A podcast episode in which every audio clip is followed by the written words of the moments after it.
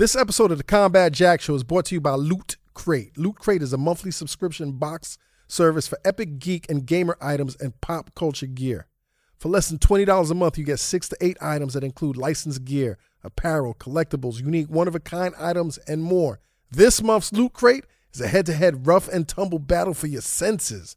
They're celebrating the fighting heroes, battling rogues, 8 bit brawlers, and other factions that you love from some of your favorite geek and gaming favorites, including exclusive Mega Man and Assassin's Creed collectibles.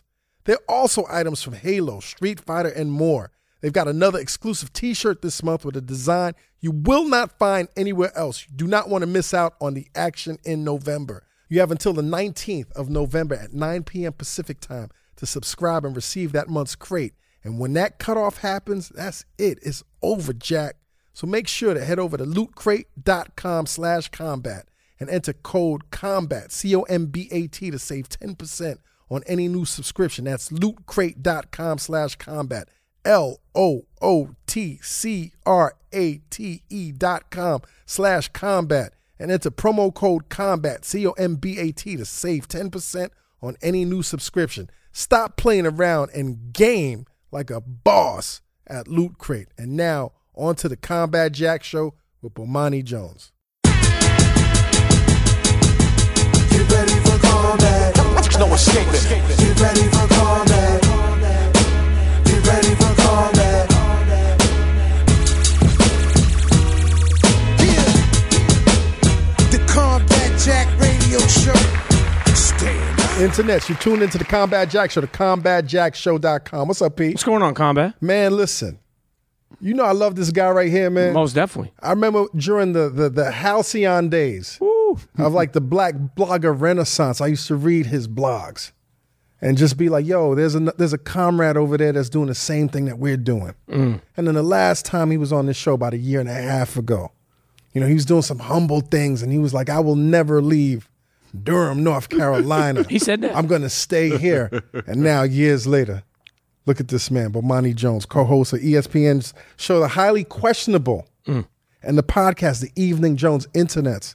Welcome to the Combat Jack Show. Once again, Mr. Bomani Jones. What's up, sir? Appreciate it, man. What's going on? And to be clear, I said I wasn't leaving Durham unless somebody gave me one hell of a reason to leave. Is that what you said? and then they gave me a hell of a reason. they to gave you a hell of a reason to leave. Yeah, I ran out of stuff to do in Durham. Honestly, like I stayed there for ten years, and there was just no more money for me to make in Durham.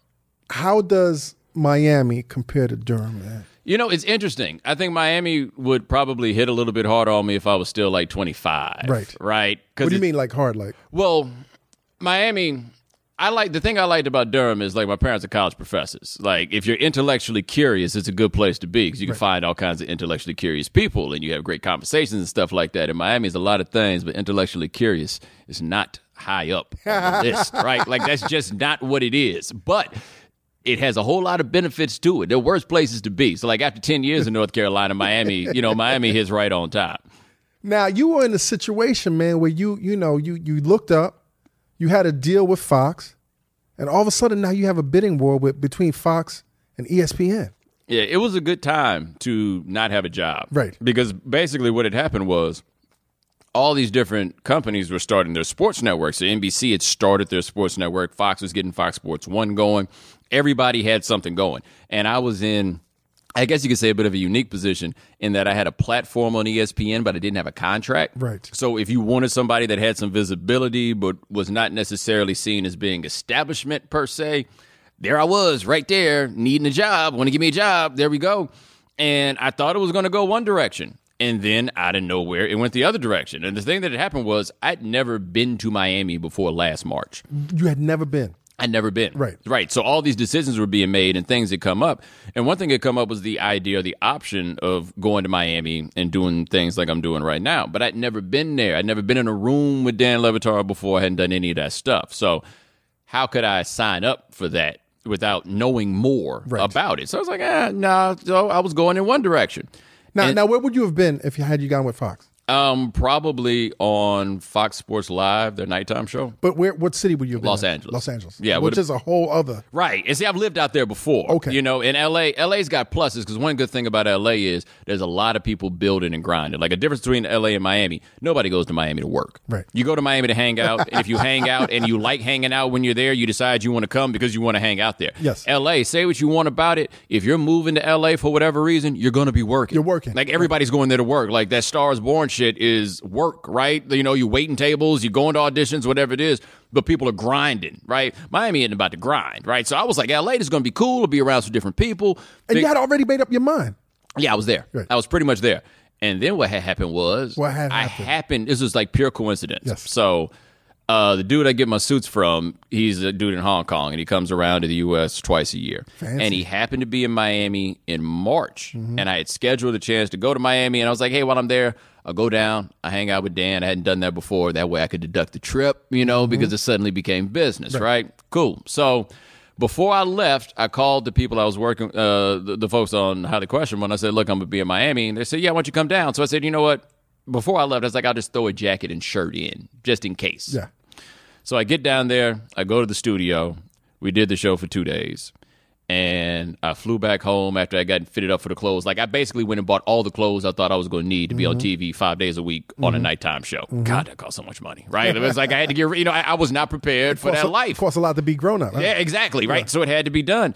And so I had ordered all that stuff and I did the show with them for those two days. And I got back to North Carolina and I called my agent and I was like, okay, we got to figure out how to change this up a little bit. Like, like this is different. Like, it's a different story once you'd actually been in the room with people and you knew how you could work with them and you had like a better idea of what it was going to be. So then once I figured that out, then we got to talking and kind of figuring out what we wanted to do.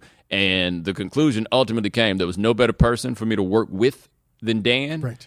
And there was no producer that would be better for me than Eric Rydholm, the creator of PTI. He's the mm-hmm. guy that does this mm-hmm. show. So mm-hmm. once all that math was done and that was taken care of, you know, sometimes people got to be mad at you, right? Like that, that. That's just that's that's just what it comes down to. Exactly. You, look, you look up and you realize I have put these people in a very uncomfortable situation, and that's really terrible. But if one of us has got to be uncomfortable, and I'm the one that gets to make the decision, it ain't about to be me.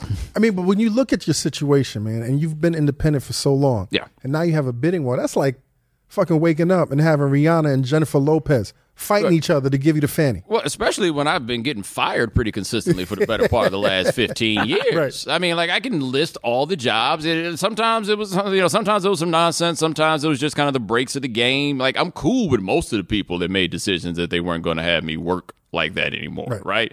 But that was the first time that I'd ever been in a situation where it was like, really? So there's more than one people that might, more, more than one person that might want me to Right. work for them. That that had never happened for me before. Like I'd been like critically acclaimed.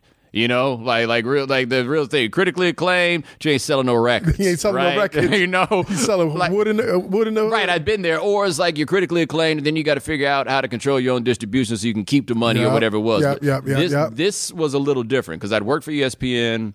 I guess in 2007 when I was free when I was writing with them and they didn't renew my contract in 2007 Mm-hmm. and I had reached the conclusion that that was a place that I was never going to be again and Mm. then around the horn came around after I'd done a little bit of freelance writing stuff and I was like okay this is interesting but that was still like freelance stuff you Right. never could have told me 7 years ago that I would be on a television show on that network because I had concluded that whatever it was that I did was just simply not something that they wanted. And I wasn't hurt about it. That was just what it was. So I made a decision on structuring my career that we're not going to approach this like ESPN is the goal because we've been there and it didn't work, It didn't work out. for us, right? So I decided I was going to do things the way that I did them for those years. Then they came back. And now I do things like I did them for those years. Right. I just do it for them. and it fits. it works. It fits. It works. I found the I found the lucky situation of the people that I wanted to work with and the people working for that I could learn about how to do. I don't know anything about doing a television show, right? Like I learned to do radio on the fly. TV is a whole different thing to learn. And I'm with people that I've really learned how to do this. And I'm with a guy that's next to me where we both have a situation where we're not threatened by each other. So this isn't going to turn into something where you're looking on TV and we just obviously can't stand each other, you know? Because that happens with people. It- where that, that you- is a thing, right? Yeah. Where, where you're working with somebody and you can't stand them, and it's like you know some person intimidates the other person. Have Yeah. you been in that situation? I've been in similar situations like that, it, but the one I'm in now is just nothing Right. like that. Nothing like that. And what I think happens with a lot of people, though, is if the work you're doing or the show you're on kind of defines your existence and the way you see yourself, you need to feel important. Like you look at anywhere else where things tend to go bad is where one person or another feels the need to be important. That's what it is. Isn't that a great? I mean, Pete, when when when, when Damon Dash was on the show, mm-hmm. one of the most important things that he said was, you know, either you're that person and you're going to do what you do regardless, or that job defines you. Once that job is gone, you're gone. You know what I'm mm-hmm. Yeah. saying? And that happens to a lot of people. Right. You know, like especially in my business, you have to think about this. So if you were a sports columnist at a newspaper, right? Mm-hmm. If you're the lead columnist at a mm-hmm. newspaper, there's a whole city that when it's time to decide how to think about something, mm-hmm. they're coming to look at you. I mean, that's a, you know, and if that's something you always wanted to be, that's a really big deal. I'm working with Dan where Dan just wanted to work for the Miami Herald. That's what he wanted to do. And he became a columnist at the Miami Herald something like 20 years ago. Like he was way ahead of the curve. He's done the things that he wants to do. And where it makes him rare, I think, is really uncommon to somebody to work with, is that there are not a lot of people that would open their platform up to share it with somebody like me. Mm. There just aren't. And he did, and it's never been a problem. And he's like, over his family, like his mom was my realtor. Like if I need something, like if I need something done, So he my- really embraced you. Yes. Right. And there's no way I can't imagine another person who in the same situation would have handled that the way that he has handled this. and it's genuine. I, I was telling you off air. I was telling you how watching you guys is it looks like you just gel so well together. Yeah. and and, and I feel like you guys are teaching each other things and then doing what you do together. No, we are. He's the thing is Dan's a generational talent. Like you can't lose sight of that. Like, as a writer in particular, he is a rare generational talent, and he has a gift of being on television and being warm and inviting in a way of making you like him. Right? Like I don't have that. I'll never have that. You might like me, but it ain't because I'm making you like me. It's, you know, somewhere between begrudging and respect, and I can't believe Nah, we- this we- is we like you, Bomani. Well, I appreciate that. Right. You know, you know, but it's not. But Dan, like Dan is like Dan has it in a way that I don't, and I've learned some things from watching that. And What what have you learned? what have I learned? Yeah. Well, one thing I've learned, and I think it helps that situation that I'm in, is that I've done a lot of shows that don't let you smile very much. Mm. And so people think I'm a little bit more charged up and angry than I actually am. And so with Dan, I'm in a place where it's comfortable. And he and what he told me very early on, he was like, Look, I see some things and I can help you out with these things. And he's like, I can help soften you a little mm. bit. And not in a standpoint of like making me to a different person. Right. But if you know me personally, there are things about me that you might not be able to see on television or here on the, like on the radio you can hear it because there's more space to stretch out on television you don't always have that and dan has done a good job of helping to put me in situations that allow people to see me perhaps in a light that they might not have otherwise sometimes because of the, my mistakes sometimes because of their biases but at the end i'm the one that's got to figure it out right, Right, right. So different tax bracket. a little bit yeah How has your life changed? I had a 650 square foot balcony, man. Like, that's the the one thing. I had a, uh, when the Revolt Music Conference kept, went down. One of my buddies came, and it the the fun part for me is the only thing I said I was really going to spend money on when I got there was the place. Hmm. Like I'm to get a nice spot. Like I'm to be careful on this car thing. I bought a car about a year before I moved down there that I thought could hold me through. I'm holding on tight not to do nothing stupid about that. but I was like, I'm to get the nice place. So when I started looking at apartments, Dan's mom, she loves the beach. She, oh, she, if she could have her way, everybody will stay on the beach. So she took me downtown. 'cause I said I wanted to go downtown, and she's like, okay, now I'll take you to the beach. So I went to this one place. This was way up on the beach, like 70th. And we walked in, and the carpets were ratty, and the appliances were old. But when you walked in, you pushed the door open, it was boom, water, right? Like you just pushed the door straight out the glass, was boosh, water. And it was like, wow.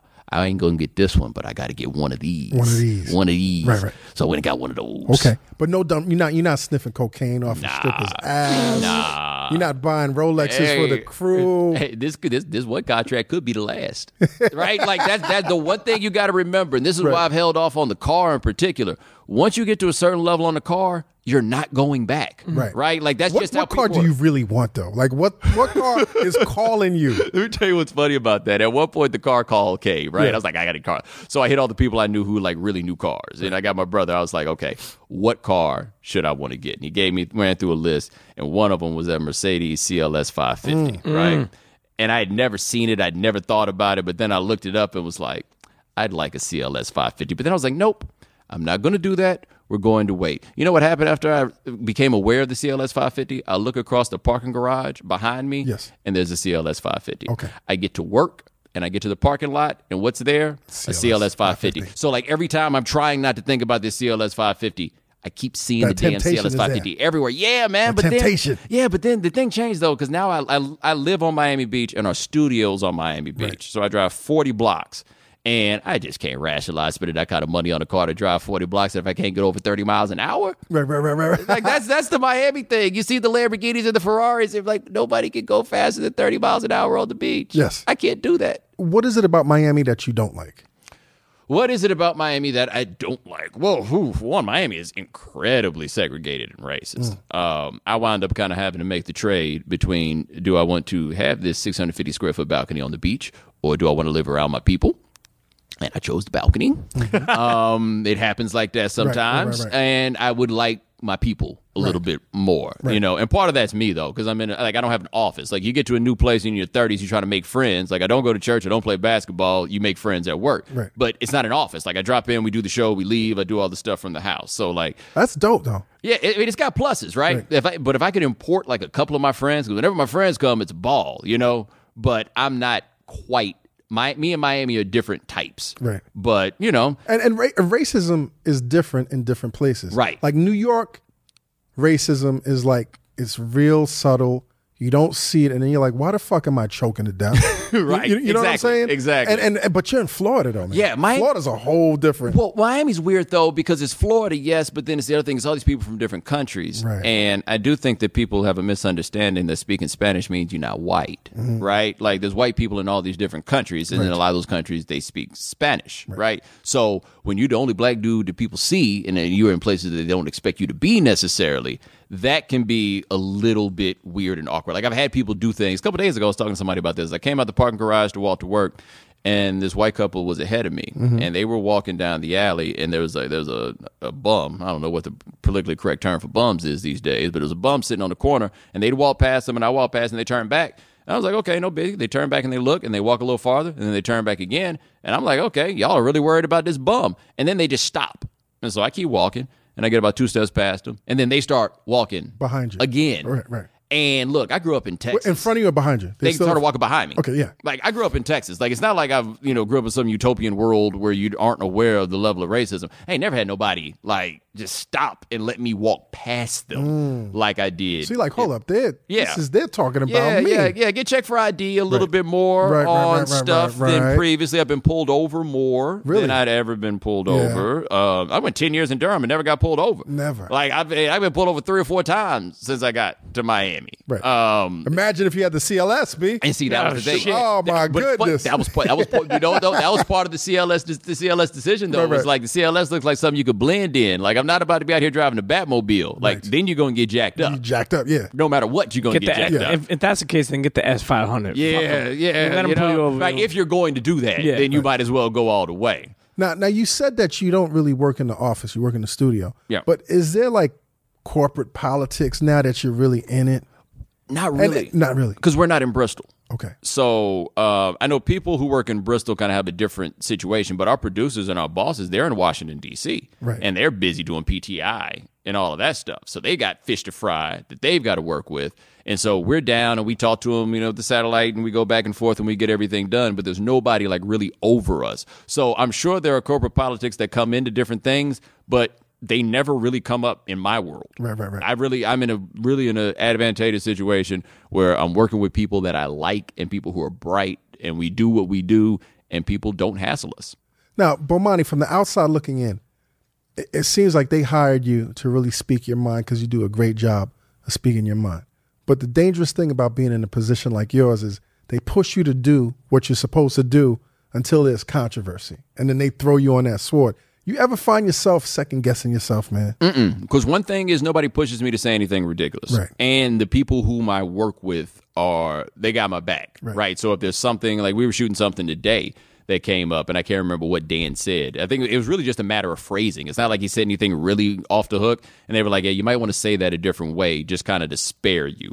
Um, I've never had any experience with ESPN, really, at least on the television side, where I felt like people were pushing you to be more provocative. Right. I'm lucky in the sense that people get mad at me all the time anyway. Like I don't have to go out of my way to do provocative stuff. Like I can actually just give you a rundown of facts and it'll do the same job. Like I have not had a situation that I can think of that I've gotten close to getting in trouble at any of the jobs that I've had. And I don't think I've had to sacrifice any of that edge in the name of that. I look, I know what I can get away with. Right. I know what I can't get away with. And if I can't walk it back to you to discuss what it is, then I'm probably not going to say it. And you got people around you also that are coaching you, like Bomani. Like you might want to say that different. Yeah, but but no, but it, it rarely even comes to that. Right. To be honest, I guess I've been doing this for a while now, and from writing and everything else, that I got a pretty good idea. Like I know when I'm wrong, Right. and if something's going to be wrong, if you got any reservation about whether or not you should say something, don't. Right. Like that's what that's really what it comes down to right there. If you're not sure if you should say it, you could even say on the air,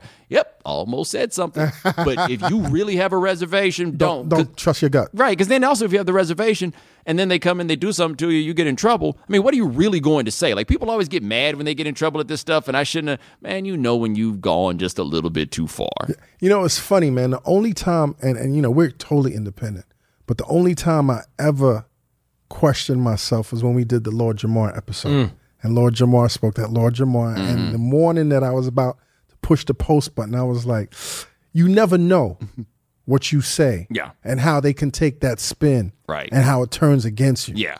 Well, you know where I got to practice though? It was actually doing satellite radio because when I was working at Mm. That's, the score, that's right. You've already I had. right, I did satellite, Right. but I was doing satellite differently because I was trying to figure out how to parlay that that satellite job into something else. Mm-hmm. So I was always aware of the fact, okay, we're going to podcast this, but we're going to podcast this and send it to people who are not necessarily in line with the sensibilities of satellite radio. But you can't be on satellite radio and not push some because that's what that's what the audience that's is there what the media- yeah, that's what right. they that- subscribe for. That's what they're coming for, right. right? So I had to be careful about it. But I'm working at a radio station where the logo is a, somebody flipping the middle finger. Yeah. Like I decided very quickly that I was going to need to rein it in more than they did, right? Because uh, like that was good for them, but that ultimately wasn't going to be good for me. So that meant from there, where I was really in charge of what was going on, we start figuring out what you can and cannot say, and what you can and cannot do. And then I did the SB Nation stuff where we had more rope, and we could figure it out. And it was just like, look, logically, if what we're saying is true, then this is what we're going to do. Right. You know, but like I'm never going to say anything like this. I'm saying this to make you mad. I may say something knowing that it will make you mad, but it is never going to be, well, I'm about to go out here and stir the pot. nah, man, that's But- when you get fired. Yeah. even something like with, with Stephen A. Smith, you know, and, and, and being such an opinionated guy like himself, you know, he walked himself into, you know, having them suspend him for a couple of days. And Yeah. a lot of people, I mean, there was so much flack from that, but mm-hmm. people feeling that, you know, what he said, they, they understood. Some people said he shouldn't have delivered it like the way he did. I mean, but he was being himself. And, you know, And he was doing what they pay him to do from, from the outside and- looking yeah, in once it, again. it reminds me so much of like radio too. It's like you know they they, they won't like they want to hear people want to hear good songs, but they're only going to play with the program what's Yeah. going to allow you to play. But but to be fair though, like they do pay you to be edgy. Yes. But if there is no threat of punishment on the other side, then are you actually being edgy? Right? Like that's the one thing I do think that people kind of forget. is that's that- a good point. I never thought about Yeah, because if there's no if there's no consequence, so like you take the guys on Sirius, for example, who say ridiculous stuff from time to time, right? It stops coming off as being edgy because you can just do whatever it is that you want. Like there is a talent to being able to do the things that people want you to do while being, I guess, tasteful, for lack of a better So term. So like walking to that edge. Yeah, yeah, and you just, but you, I, I do think though that when people say that they feel pressure to be provocative, and then when they go too far, they get fired. Well, that's the definition of too far, Right. Right? Like that's how it goes. So if you're gonna do it, you can go ahead and do it, and you can go ahead and go hard, but you don't get to decide how other people are going to react to what you say once it's said. And if you can't calmly walk it back after you said it. Then maybe you got yourself in some measure, you know, maybe that's just how it goes. But worst come to worst, a lot of these guys who get suspended and get in trouble, I mean, they got the cake. You know what I mean? Like you miss a couple checks or whatever it is. they got, right. They got, yeah, they got You'll the cake. right. They got the cake. People have noticed it. It happened. Whatever it is. And if you thought your point was that important and just needed to be said, Ride with it. then you just got to ride with it. Like that was the interesting thing about the Stephen A. thing because I'll never, I can't go too deep into it. But the thing I did think was interesting is that in all the years that we have been alive in this world and having these arguments about domestic violence, you, no matter who you are, you are not going to be the one to make that point. Mm-hmm. You know what I mean? Mm-hmm. You're you you you got to have a spectacular confidence in yourself to be like, I'm gonna finally make people understand this. You are not going to be the one that makes that point. Chris Brown didn't even try to make that point, right? You know what I mean? Like you're just not going to be the guy to make that point. Right. Even I tell you, even when uh, um, Paul George was on Twitter talking, and I Yeah. seen you say, "Someone go get your boy Yeah, Paul get, George." get him. You're not Yo, gonna make That's this your point. boy right now. Yo, Paul George, what, what are you doing?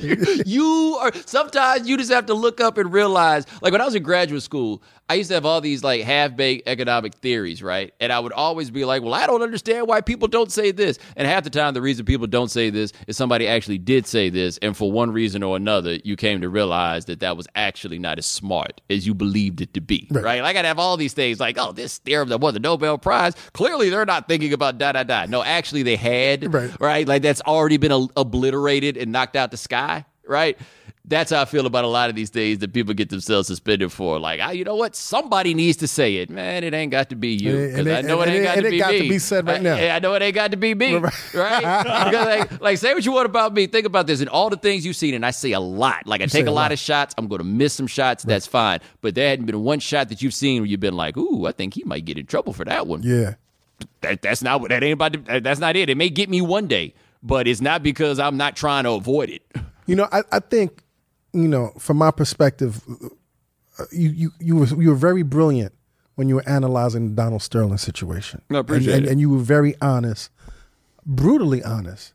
I thought that was that was one of those situations where it might fuck you up. Well, you know what though, the part that I thought I thought there there was one thing to legitimately criticize in what I said at that time, which was I said something about how Donald Sterling um, was not handling his women properly, and there were a lot and there were a lot of women who made the point to me that that came across badly, and I understood exactly what they meant. Now, what I was saying was this: it wasn't a matter of him necessarily being in charge, but if you're gonna be the dude that has a wife and has a mistress, and you can't stop your wife from suing your mistress, I'm not saying that you need to go down there and lay down the law, but somehow you need to finesse this situation to stop your wife from suing your mistress. Right. Right. It's not about Con- being control it, buddy. Yeah, it's not about being domineering or anything necessarily, but somehow, some Control way, your house, my yeah, man. Yeah, if you are, if you are, this is your situation. It ain't their situation. Right. It's your situation. situation. And if you can't manage your situation to keep you and your women out of court with each other, then maybe this pimping thing is not for you. not for you, pimp. Right. But the way that I said it, I could certainly and totally understand why somebody would hear that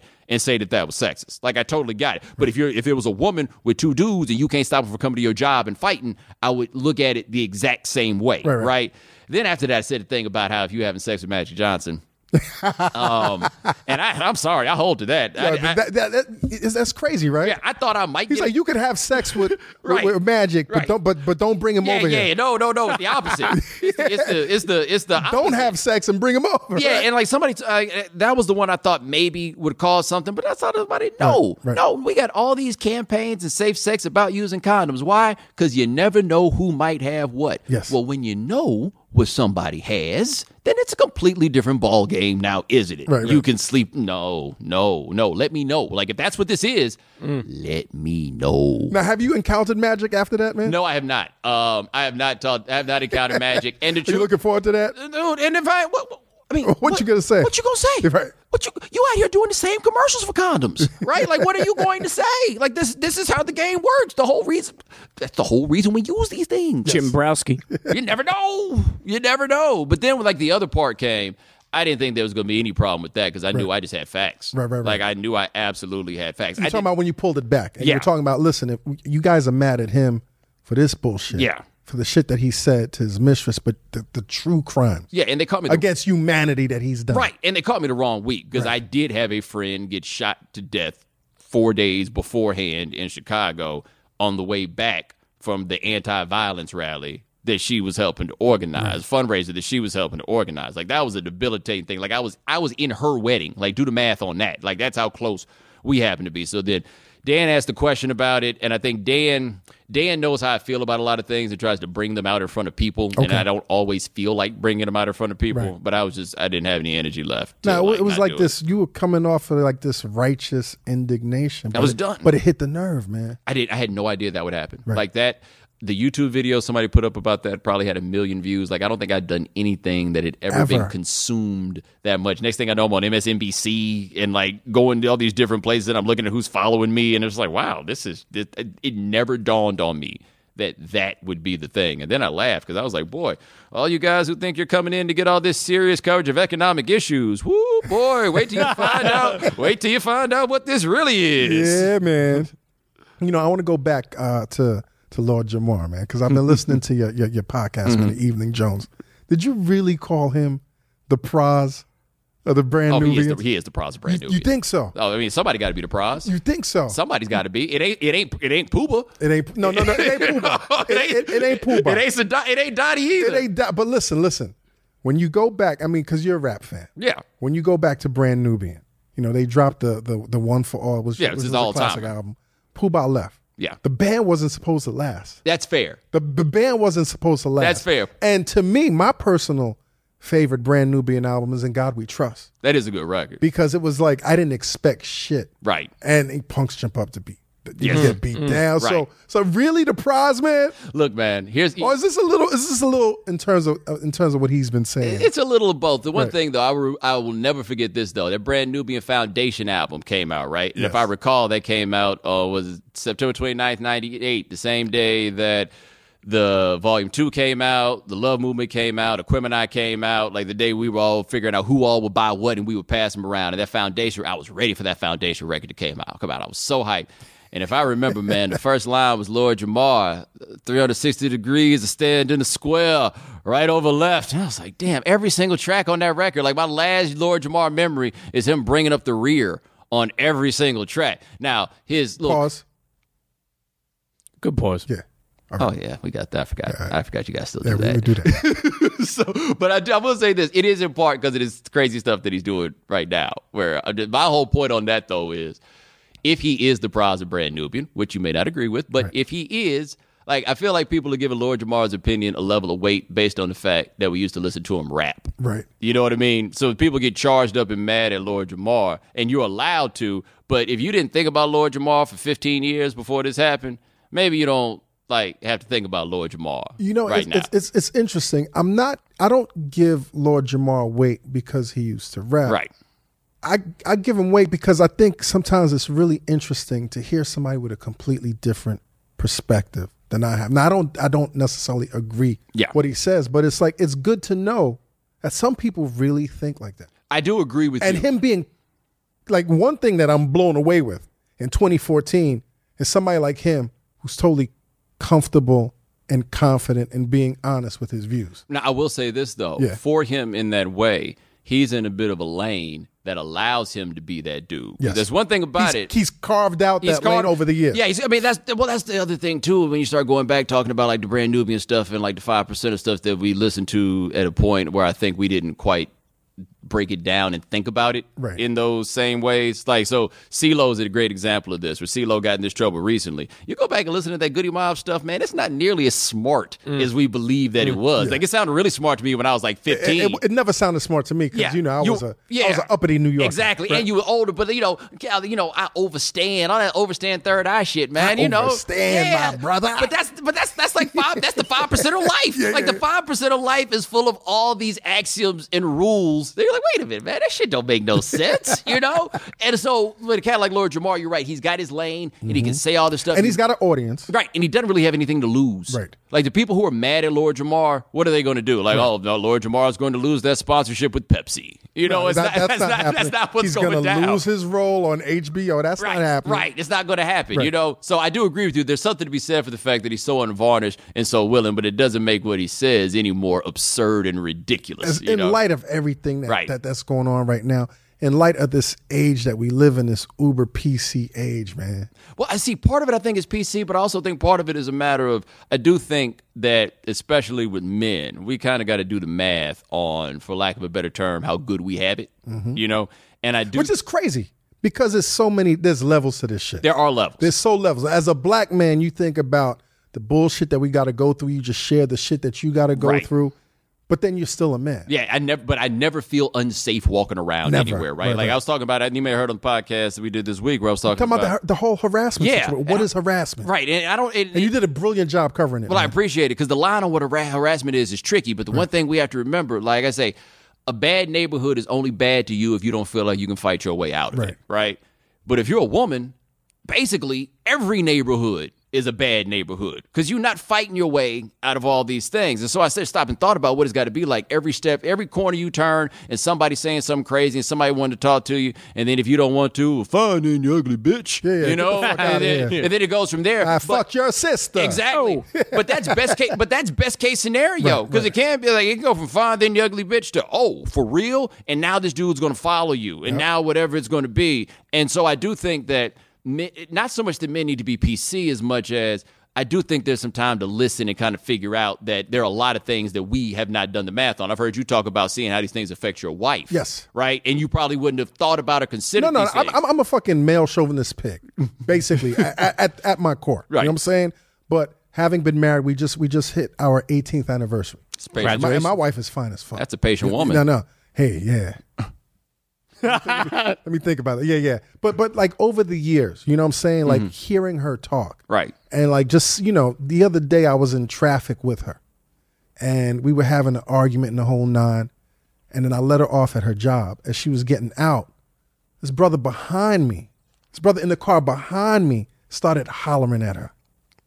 So instantly, like I just saw Red got out my car, Right. rushed to his car, and then I was like, "Yo, Reg, what the fuck are you doing?" Yeah. So I had to, but I had to, but I was like, "Yo, man, she just came out of my car, dude." Yeah. Have some respect. Right. And part of that, part of that though, is not just him disrespected her. Like at least, But, not, but he wasn't even paying attention. right. But still, entertain the possibility I Yes. might be crazy. Right, right, right. Right. Give, give, entertain the possibility that I might not. Because look, I grew up in Texas. Don't tell her who. I, you mm. always And we have to all got entertain guns the in po- Texas. We all got guns. You're like I'm not. I don't honk my horn in traffic. If you don't put my barbecue sauce in the bag at Wendy's, it's not that Bust big your a gun. deal. Yeah. No. No. No. You know, at least show me the respect of thinking I might be out of my mind. Right. Now, I on your show when you were covering the issue, you said that that video blew your mind because it gave you a different perspective of what ha- harassment could possibly be in different regions. Yeah. Like in Miami, completely different from New York. Right.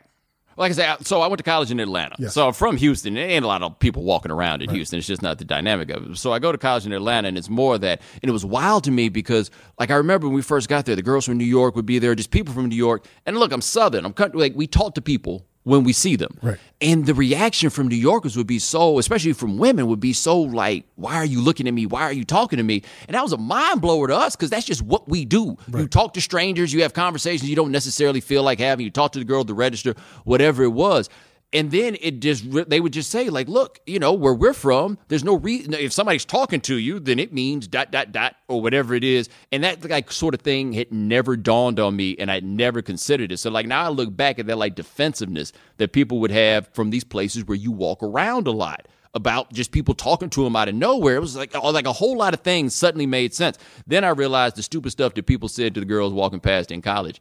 I didn't realize that, like, grown ups did this Th- stuff. You thought it was just it did- got cut off right. like at the high school level I chalked or at that, the college right. level. I chalked that up to just stupid stuff dudes did, and I laughed it off because it was like, ah, ha, ha, just a ridiculous thing. Like, and girls would tell the stories about, the, the, and I still laugh at this to this day. This girl told a story about walking. No, my boy told me this. Saw this girl walk past this dude, and he tried to holler at her, and she kept on walking. And he looked at her and said, and I quote, "That's all right, Dan. You probably got that die slow anyway." I'd never heard that die slow. Die slow. Yeah. I'd never heard. And that's heard a vicious thing to say. that's, a, that's an absurd thing to say, but I thought it, to this day, like the dark sense of humor finds it hilarious that somebody would say such a thing. I didn't do the math on what's it like if somebody telling you you got to die slow every time you walk outside. or even if you just want to be fucking left alone. Like you, Right. I've heard so many women say, before I go out, I got to get my headphones just so that I don't hear these motherfuckers, or Right. these motherfuckers think I don't hear them, so they won't fucking holler Right. at me. Right. And and I and and you hit it on, on your on on a recent episode of of, of the Evening Jones where you were like, men, I understand. Like you want to holler. I'm not trying to fuck with your pimp game. If you if you think this is your pimp game, if you think you could holler at a chick in the street, I'm not here to shoot that down. But where's the empathy? Where Yeah. where are you not understanding that you might be the 900th cat that's hollering at her today. and they ain't really trying to holler to. Right, right, right. Let's be clear. They are like, let's just see if this works. Right. Mm. Like, but are they really trying to see if that shit works? Because I used to be a smooth cat, mm-hmm. and I would never do that shit. I'd find the right opportunity, the I right agree. situation, the right environment. If we were at a club, if we were at mm. a house mm. party, then I'll try to holler. But if you're in the street trying to take care of your business, that's not the place to try to holler. Right. I don't like that's the thing. I I don't know how that works. I don't, and that's why I, I don't say- think it works. That's what I say. I don't think the, a lot of these cats are talking about. Well, why can't I tell a woman hello? We're not really talking about you, Right, right, right. We We're talking about the collective right? And those dudes, hellos. and those dudes are not really trying because they're not getting- Savages. they're not getting anywhere on it. Like I, I don't know if I told this story on the podcast, but when I was in high school, I'll never forget this for the life of me. This dude. It was a crazy situation. This girl, I wound up dating her like later in high school. She's uh-huh. like the nicest, sweetest girl you could imagine, mm-hmm. right? And this dude was sitting at the table with me in the cafeteria who may or may not have been selling dope, right? Mm-hmm. Like, he was like, I went to school in the country. He was like from Houston for real. So Right, he was wired Houston differently. proper. Right, exactly. So he calls the girl over. and She comes to the table and is like, me, two other dudes, and this cat. And he starts talking to her. And he's like, what's your name? And she whispers her name to him. He's like, what grade are you in? She's like, I'm in ninth grade. He's an 18 year old junior, as I recall, right? And he says, okay, you got a sister that goes here too. She's like, yeah. And then he goes, oh, okay. And he stops and he goes abruptly, you know what? Fuck the bullshit. Fuck the bullshit. What's up on some pussy? Ah, Now I'm 15. Gor- gorilla pimp. Gorilla. So I'm, now I'm 15. Brooklyn King shit. Kong. Brooklyn shit. that ain't Brooklyn, B. Back in the day, Brooklyn yeah, shit. I don't know what the fuck that is. That's zoo shit right there. I tell there. you this, I was 15. That was the funniest thing I'd ever heard in my life. I fell out of my chair. I ran across the room. Like I laughed about it for 24 hours Right, right, straight right, right. because I was 15 years old, right? And I remember months later, I talked to him. I got we were working together. We were busting tables at Fuddruckers because I got him a job there, and I was talking to him. And I was like, dude, man, what was up with that? Right? Because that was so far from my sensibilities. Like my mother's a business school dean, you know, like so like I, I'm from a like a different universe. So like how to view women and all that Right, stuff. right, My sister went to Spelman and brought all that stuff back home, you know. And I, he told me, he said, look, man, because, you know, he was far more advanced in the world than I was. Like I said, I was a 15 year old junior. He was an 18 year old junior. Mm-hmm. And he looks at me and says, hey, man, say what you want. That works. And I'd seen girls that he'd shown up with, and they were bad. Bad chick. Like, I don't know who all that worked with, but he was looking for somebody that that worked was with. receptive. That right. He was looking for somebody that you could say, "Fuck the bullshit. What's up with some pussy?" And then that turned immediately into where it was. That was what he was looking for, right? And so I looked at him in a way almost like, "Wow, that's ridiculous. That's disrespectful. That's all of these things." And in a way, as long as you're not acting like somebody's doing something wrong by walking away from you, if that's the dice you want to roll, that's your game. And that was the one thing I gave him. When that girl walked away from him, he didn't act like she did anything wrong. He was like, "That's not who I'm looking for." So there are some cats who like mm, approaching get that- it. who who approach in that disrespectful way, and that's what they're looking for. But like on that video with the woman walking through the streets, man, that's just a whole lot of dudes just saying something to her because they could. They could. And that's where we wind up with the problem. And you're like, well, I want to tell her hello. Well, Playboy, you might want to just let this one ride. See, the only thing I really don't understand about these brothers is like these women are telling you. They're like, we don't like it. that's the entitlement. We don't like it. that's the entitlement. And they're like, yeah, but you you should, you should. And to me, that's the same shit with racism. That's no, Like, that's we- what I'm we- mm. saying. They're the white people who show up at your Halloween party in blackface. Yes. Talking about, I just wanted to do the costume. You're like, well, that's offensive. Well, I don't see why you're Come offended. on, I'm just you doing should lighten up. Yeah, exactly. yeah. That's what we're doing. Except we're doing it in a different way because we're doing it with people who are physically inferior, right? Who have a legitimate reason to be fearful of the fact Right. that you might put your hands on them. Like, Mm. I don't think people appreciate the vulnerable situation that women are in on a day to day basis. And I didn't get that until very recently because I didn't realize how fucked up. Like dudes were, generally speaking. You didn't know that? until recently. I didn't get it, What what what what what what changed your mind? What what changed your perspective? dude. Social media gives you access Yeah, to like what to I- a lot of things. Yeah, well, what I realized about social media, at least for me, was so, like I said, my parents are professors, right? So, like, that's the house that I grew up around, and the friends that they would have come over are people kind of from that world. And then when we moved to Texas, my parents taught at Prairie View when I was growing up, and I went to school out there. So even then, I'm still around. Like that's like the the educated circles are kind of where I'm around. And then I go to college, And then, by definition, that's kind of the same people. And I go to graduate school, and then I live in North Carolina for So 10 you're in years. this, in, in this intellectual bubble. Right, but I didn't realize it because it's what I had always That was your reality, been in. right. Like, you know, and I'd been around different types of people. So it wasn't like I'd never met anybody from any sort of place, but it had still always been kind of contained within those worlds. Then, man, yo, you start doing sports television. That's access to the general population. Like, I'm now Mm-hmm. Gen around pop, people. Yeah, I'm around people. Savages and around. animals and They're killers and- such savages. Yeah. And I just did. I didn't know just how much also people just hated women. Like, mm. I, I I, I can't even understand that. That I can't understand. Like I, I can't. I can't wrap my mind. I can't. Like I could understand different perspectives. I can't understand the mind of somebody that really hates women. Mm, I can't get it. Well, like, because I understand how, to a degree, how you could have these race issues that often come up because people don't interact with each other. So, if you're white and you don't know a black person, so for example, West Virginia, I saw some study that to do a proxy for racism, they do Google searches, and they said that whoever what state had the most Google searches per capita of like racist hate terms would be deemed the most racist. And West Virginia was number one. Mm-hmm. Right. West Virginia doesn't have any black people, right? So you can kind of invent or concoct whatever Or go with the narrative. right that you want to have. But you know when people actually interact the argument goes that when you have this interaction that all of a sudden these stereotypes that you had kind of vanish. Well how can that be? There's nobody that grew up without like knowing any women. And like dudes i feel like channel their insecurities about whatever it is. Like if a woman hollers at you if you holler at a woman and she hollers back something must be wrong with her in these Yeah, I- dudes eyes because they feel they so messed up and then they project that onto the woman right? The mike jones sort of situation back then y'all didn't want me now, Now I'm you're hot. you're on me. Eh, that's just kind of how it works. Um, it's nothing against you personally. Um, you used to not have money. Now you Now have you money. Do. You and got gold. Got better grills. Yep, that'll buy you some time, right? Because that's all the money really going to do is buy you some time. You know? I tell you this: one of the most terrifying things for me this year. My daughter started high school, Mm-hmm. uh, ninth grade, and the first day I went and picked her up, and uh, I says, "Hey, how was your day?" She said, "Dad, there were a couple of guys." Yelling at me and, and, and, and just like yo ma, Oh, man, come I here, can't even like following me. She- imagine when like, that and, I'm, day- and and and right away the thought was like, man, I want to go to the school the next day and, and knock one of these guys up the head. But Fold them like a beach chair. yeah, Hey. something like that. nah, but for for me, I was like, man, I was like, listen, you know, uh, you got to be just aware of yourself and don't be disrespectful, but uh, don't entertain any you know thing that you don't feel is comfortable. But to know that my daughter was just like as, as like a piece of meat, she was like, "Yo," they were screaming at her, "Yo, Ma, yo, come here, let me. Why are you covering your your, your ass with your with your shirt?" You know. Yeah. I was like, "Wow, this is crazy." and it's gonna be it's hard to regulate teenage boys. Like I've said this about issues with um, sexuality, right? It's real hard because teenage boys from like 14 to like 21, 22, You're on fire right now. and your whole goal is to show what a man you are, right? And part of showing And don't even ma- know what the fuck a man. is. Exactly. But the only thing you know about men is that men have sex with women. Yep. Right? That's the only thing that guys know. That's why guys are always lying about girls they want us. Guys, oh man, I'll, I'll give because that's like a sign of virility, Mm-hmm. right? That's what that is. So when you get at that age with teenage boys and ev- they don't know what they're doing, they got no game, and everybody's just that that's how that goes and it's like how do you regulate it like you got to have men have to have real hard talks with their teenage sons about what is or isn't because once Mm. they get into that pack now everybody's trying to impress each other and that was in that street harassment video too is when Yeah. you get a group of dudes together bad things happen when a bunch of dudes happen, get together man, Nah, nah. I, you know, it's crazy, man. Because you know, uh, I could handle myself. I remember I was down with my wife at the VMAs in Miami, Mm-hmm. uh, and uh, I think it was uh, 05, 06.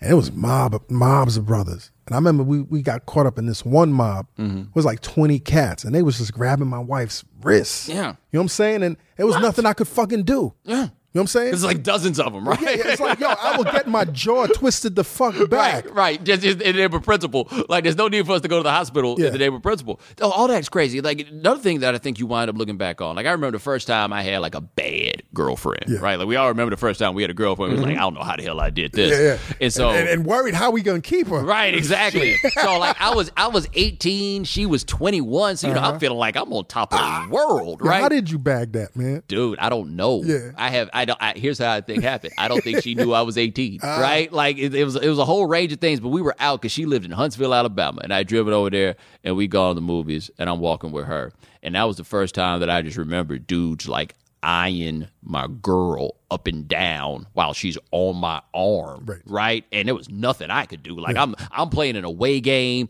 and y'all see me man like i got the reach but i'm not you know if this gets into a, ra- a wrestling match I got nothing for you, dog. Like I can't, I can't, I can't win this fight. I know I can't win this fight. And they looking me up and down, and I look back on it. I'm feeling disrespected, right? And let's be clear.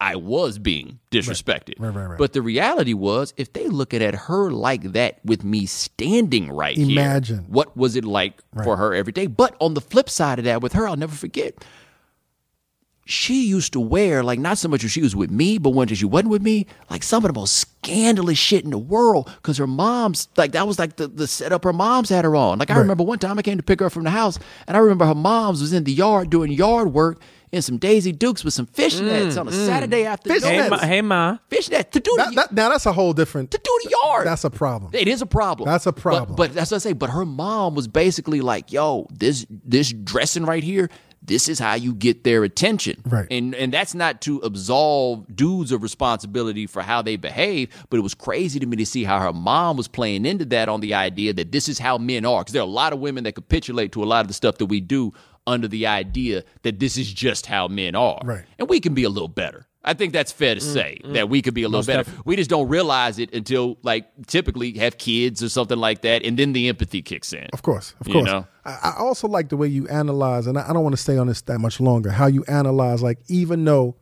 that video footage might have been doctored, might have been edited, you know, so that it just shows black guys or people of color mm. hollering at her, and, and not the white guys. It doesn't change the message. No, no, no, it doesn't. But like I said, I thought that was a separate point. They definitely edited the white dudes out. There was clearly an agenda at play. They didn't just pick some random woman to walk through. Like the woman of the body type that she has. Yeah, yeah, yeah, She Yeah. had she had that body Yeah, type though. yeah, she had a body type. she's right, though. She was right. They, they, like if you were, to, if, if somebody was, was looking at that Did video, you did you like her, Pete? I loved her. Yeah. like I'm saying, if they had a bunch, What, what would you do, Pete, if, if you? uh, You mean I howling at her, or, no, or no, no. I'm saying I if you, to? if you if you had her, I'll beat the brakes off. there that. you go. But I, I mean, I mean, listen. Let me know. I'm, I'm talking about the snatch. I'm not talking about anything else. Yeah, yeah, yeah. That's a very important specification. Yeah, thank Glad you. you. classed it up. You know, but it was necessary. But that was the thing. I looked at that. I was like, wait a minute. So you just randomly picked this woman, and then coincidentally, The right body type for, right? for that environment. Exactly. And then you coincidentally just have nothing but black and brown people Right, right, right. saying these things. Which things. is fucked up, but yeah, but it didn't still- matter. it doesn't- It didn't matter. Like you're right. That is something that we can discuss, and we can discuss it at another time. It is not your escape. But the thing I've learned in doing this, and this has been helpful for me in gender stuff, is if a white person said the same thing to me, how would I go for it if it was a black issue and they took that door out to try to find a way to get out of this? I wouldn't have it. And you got to hold yourself to that same standard. And I feel like that if men started holding themselves to the same standard they hold white people to and appreciating that they're basically on the same part, like in the discussions that we're having on the pri- privilege ladder, you're in the same place. I do think a lot of cats who check themselves. I also think, though, a lot of cats, uh, brothers in particular, feel like, man, white man treat me so bad. I, you know, why, oh, why ain't nobody talking more about the way the white man is treating you? Man, black women is holding you down a whole lot more than you holding them down. Exactly, Like you got to be real about that fact. These cats talk about black women don't support them. Maybe it's you because I ain't never had that problem I myself don't have no personally. issues with, with and and it's funny because we we're both in the same world on Twitter, Mm-hmm. and I don't even understand what this hatred. I mean, yeah, I see some of these feminists saying some off the wall shit, and I get where they're coming from, but that shit don't affect me. And you understand why they would. Yeah. Like that's the part that like we all got super duper black militant. Why are the black olives in cans and the green olives in jars types? We know them, right? And we understand how they wound up. I never heard that the- before, man. Oh yeah. Why are the I- I- black olives in cans? You know? But we know how they wound up that way. I guess I grew up around a lot of those cats, Mm-hmm. right? Show up at the house with the dashiki on and start telling you how Steve Young can't play quarterback. Mm-hmm. And then just start rattling off all this stuff, you know? Like we know those cats, but we know how they got to be that way.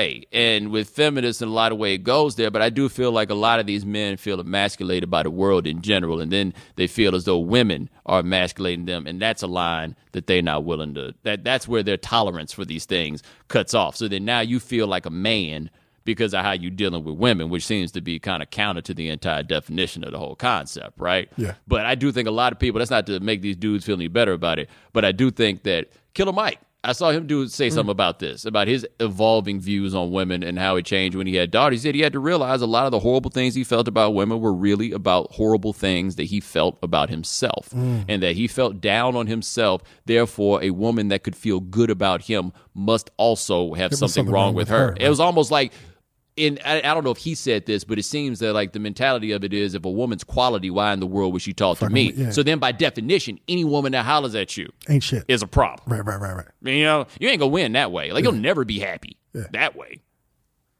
Definitely. Let's get serious now. Let's get Oh, real now serious. we'll get serious. Let's get real serious. You're living in Miami. You're traveling to New York. You've been all over the place. Where's the best women, man? Best looking women, in your opinion? I'm still going with Atlanta, man. Atlanta. I'm mm. still going with Atlanta. Mm. Like my trinity in the United States of good looking women, really, just because of like I'm a Southern dude, right? Atlanta, DC's up there too, but mm. Atlanta, Houston, DC have been up there. Miami's in that same place. LA is its own thing. New York is very underrated. Very, very, very You think so? underrated. hmm The reason New York's underrated, New York attracts good look like good looking women move to New York to try to do things. Right. You want to be a model, come to New York. A whole lot of people out here that are now working regular jobs because the mm-hmm. model thing didn't work out. Right. Mm-hmm. LA is the same way. Miami is the same way. And Atlanta has become that. You know, it attracts good looking women. Miami's up there though. See, well, Miami. You got to watch out though in Miami because there's some bad pieces out there, and you might get a handful. Yeah, it's possible. Yeah, I, know that, I hear yeah. that's. I heard that's running rampant. Yeah, my, Tree trunk? Huh?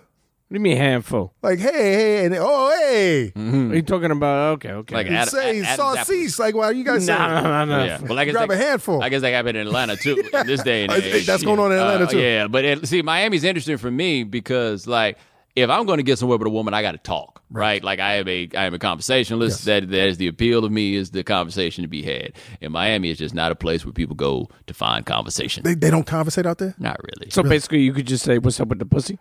Uh, it might want to be more like, what restaurant can I take you to?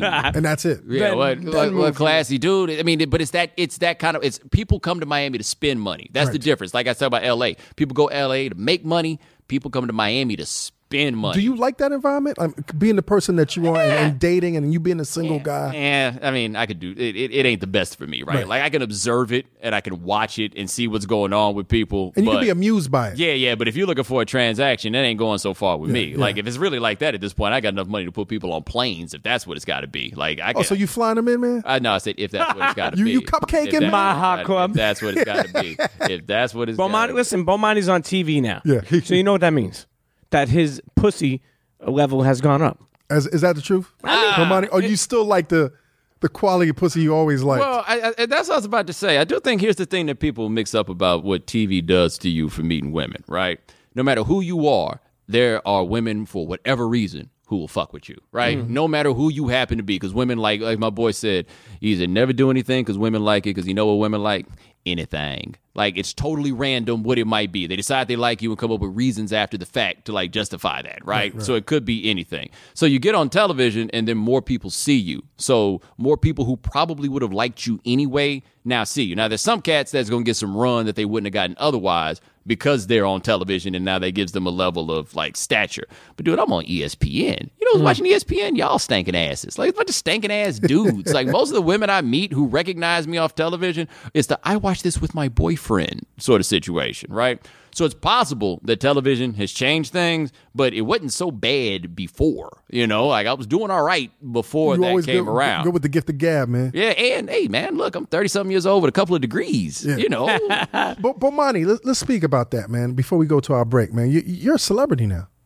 people, You are you are a celebrity, people say that, but I'm not really. but you're on television. I'm re- recognizable. regularly, nationally, on, on on a big network. You can make the argument. right. Do you ever feel like the need to get security or anything like that? No, um, it ain't that close. The people who would want to run up on me, um, are people who won't run up on me. Hmm. do you now, mean by that? Well, if I was talking this kind of stuff about, say, rappers, for example, Right. a rapper might run up on you. Mase is gonna run up on you. Yeah, next. I say those those things happen, right? Right, right. Rappers run up on people. Athletes don't so much run up on people. Like that's not what it is. And I'm not gonna lie, I've had to learn. I got to. I'm, I'm getting better at this. It kind of wavers back and forth. It's real difficult to regulate yourself when you're talking about people that you, in most cases, don't encounter. And it's real easy to get real comfortable Comfortable talking. in those situations. Right, right. So I have to be like, like I really try to regulate myself. Like sometimes, look, you're gonna say things about people that they don't want to hear, Right. Right? Like that's just kind of what it is. It's kind of the nature of the job. So it can't be, oh, I wouldn't want somebody to say that to me. Now people say stuff about me that I wouldn't want them to say all the time. That's not the standard, right? The standard is what I want to run up on this dude over that. Have you been close to a situation where you felt like, fuck, uh, I remember I said that shit? Here I am right now, and this motherfucker's mean mugging me. Yeah, there, there, there's, there, there's been a couple times I've kind of looked over somewhere and been like, "Ooh, I wonder if that guy remembers that one thing." They that I remembered. might- They, never forget. They remember. never it's forget always, it's always, yeah, it's always a matter if they saw it. Right, Because right. you're right. They people have elephant memories, especially in sports, man. They Mm-hmm. have elephant memories about that stuff. It's the music guys that get real sensitive, though. Yeah, man. man. The music guys, and, and I've had to learn, man. I've had to learn on this platform, like Most you know, definitely. Being honest, and, and and cats don't hear us because I thought we were in our bubble, and I'd say something Yes. and the shit would go viral. I'm like, fuck. That's what that was the biggest change. Fuck. The biggest change for me was the realization that people were actually listening. Right. Right. Like I and you know doing these things you do them and I and I still don't think I say anything about anybody that isn't fair. Right. But that's the thing that steps up is the day you realize that people are actually listening to the shit that you're doing. Now it might be time. And People get their feelings hurt sometimes. Like Chappelle talking about the Wayne Brady thing came about because Wayne Brady loved the show, and then he saw Paul Mooney say what he said Yeah, about him, yeah, yeah. and then it hurts his feelings. Right. Like it's on one hand the most humbling part of it, and it makes you feel good, but then it's like, oh man, now I gotta start thinking about people's feelings, Mm-hmm. you know. And then I get to like people I tell a whole bunch of jokes about, like follow me on Twitter now. Mm-hmm. Like you know, Stringer Bell follows me on Twitter now, which is really interesting considering I've had this vendetta against him for the better part of the last ten years. He follows me on Twitter. What's your problem with Idris? I have a difficulty separating the wire from like real life, Okay. and I feel So you didn't like Stringer. I feel Stringer Bell's a represent representation of everything I despise in this world. Okay. Like a level of fraudulence and just see, I like I, it shouldn't be like that. But then I looked up and he was following me one it's, day. it's just a show, though, man. I know, I know. You're right. You're right. That makes perfect sense, right? And like women would be like, "Oh, you just don't like Idris because he's fine." No, I don't really care about that. Like, I'm really just too deep into he this was, he was television just show. gri- he was just grimy. Yeah, yeah, yeah. Eh, eh, He was grimy. Yeah. he was, real- he was real grimy. Yo, listen, let's go to a break, man. Internet, you tune into the Combat Jack Show, the combatjackshow.com. We got Bomani Jones in the building. F your podcast, F your TV show, and F your radio show, except for your podcast. Thank you. Yes, sir. Cheer. Yo, yo, yo, you know what it is, man. It's your boy Young right here chilling with the homie, man. Combat Jack. Y'all know what it is, man. Internet's turn up. Y'all know what we do. Let's get it. Check in. Let's go. Internet, you tuned into the Combat Jack Show, the combatjackshow.com. We're sitting with our guest, Bomani Jones. Yes, sir. Bomani, man, what brings you to New York in November, man? All right, so on November the 5th, there is a premiere for a 30 for 30 um, entitled Rand University. And we're taking a look at a brief snippet in the life of Randy Moss. And I am an executive producer on that project. Oh. So we're up here and go check out the premiere tomorrow. Well, I guess will- tomorrow as we record it.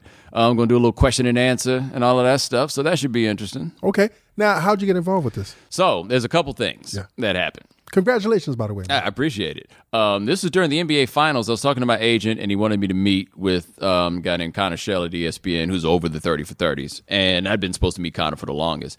And so my agent tells me before I meet him, he says, Look, um, they're working on a 30 for 30 with Randy Moss.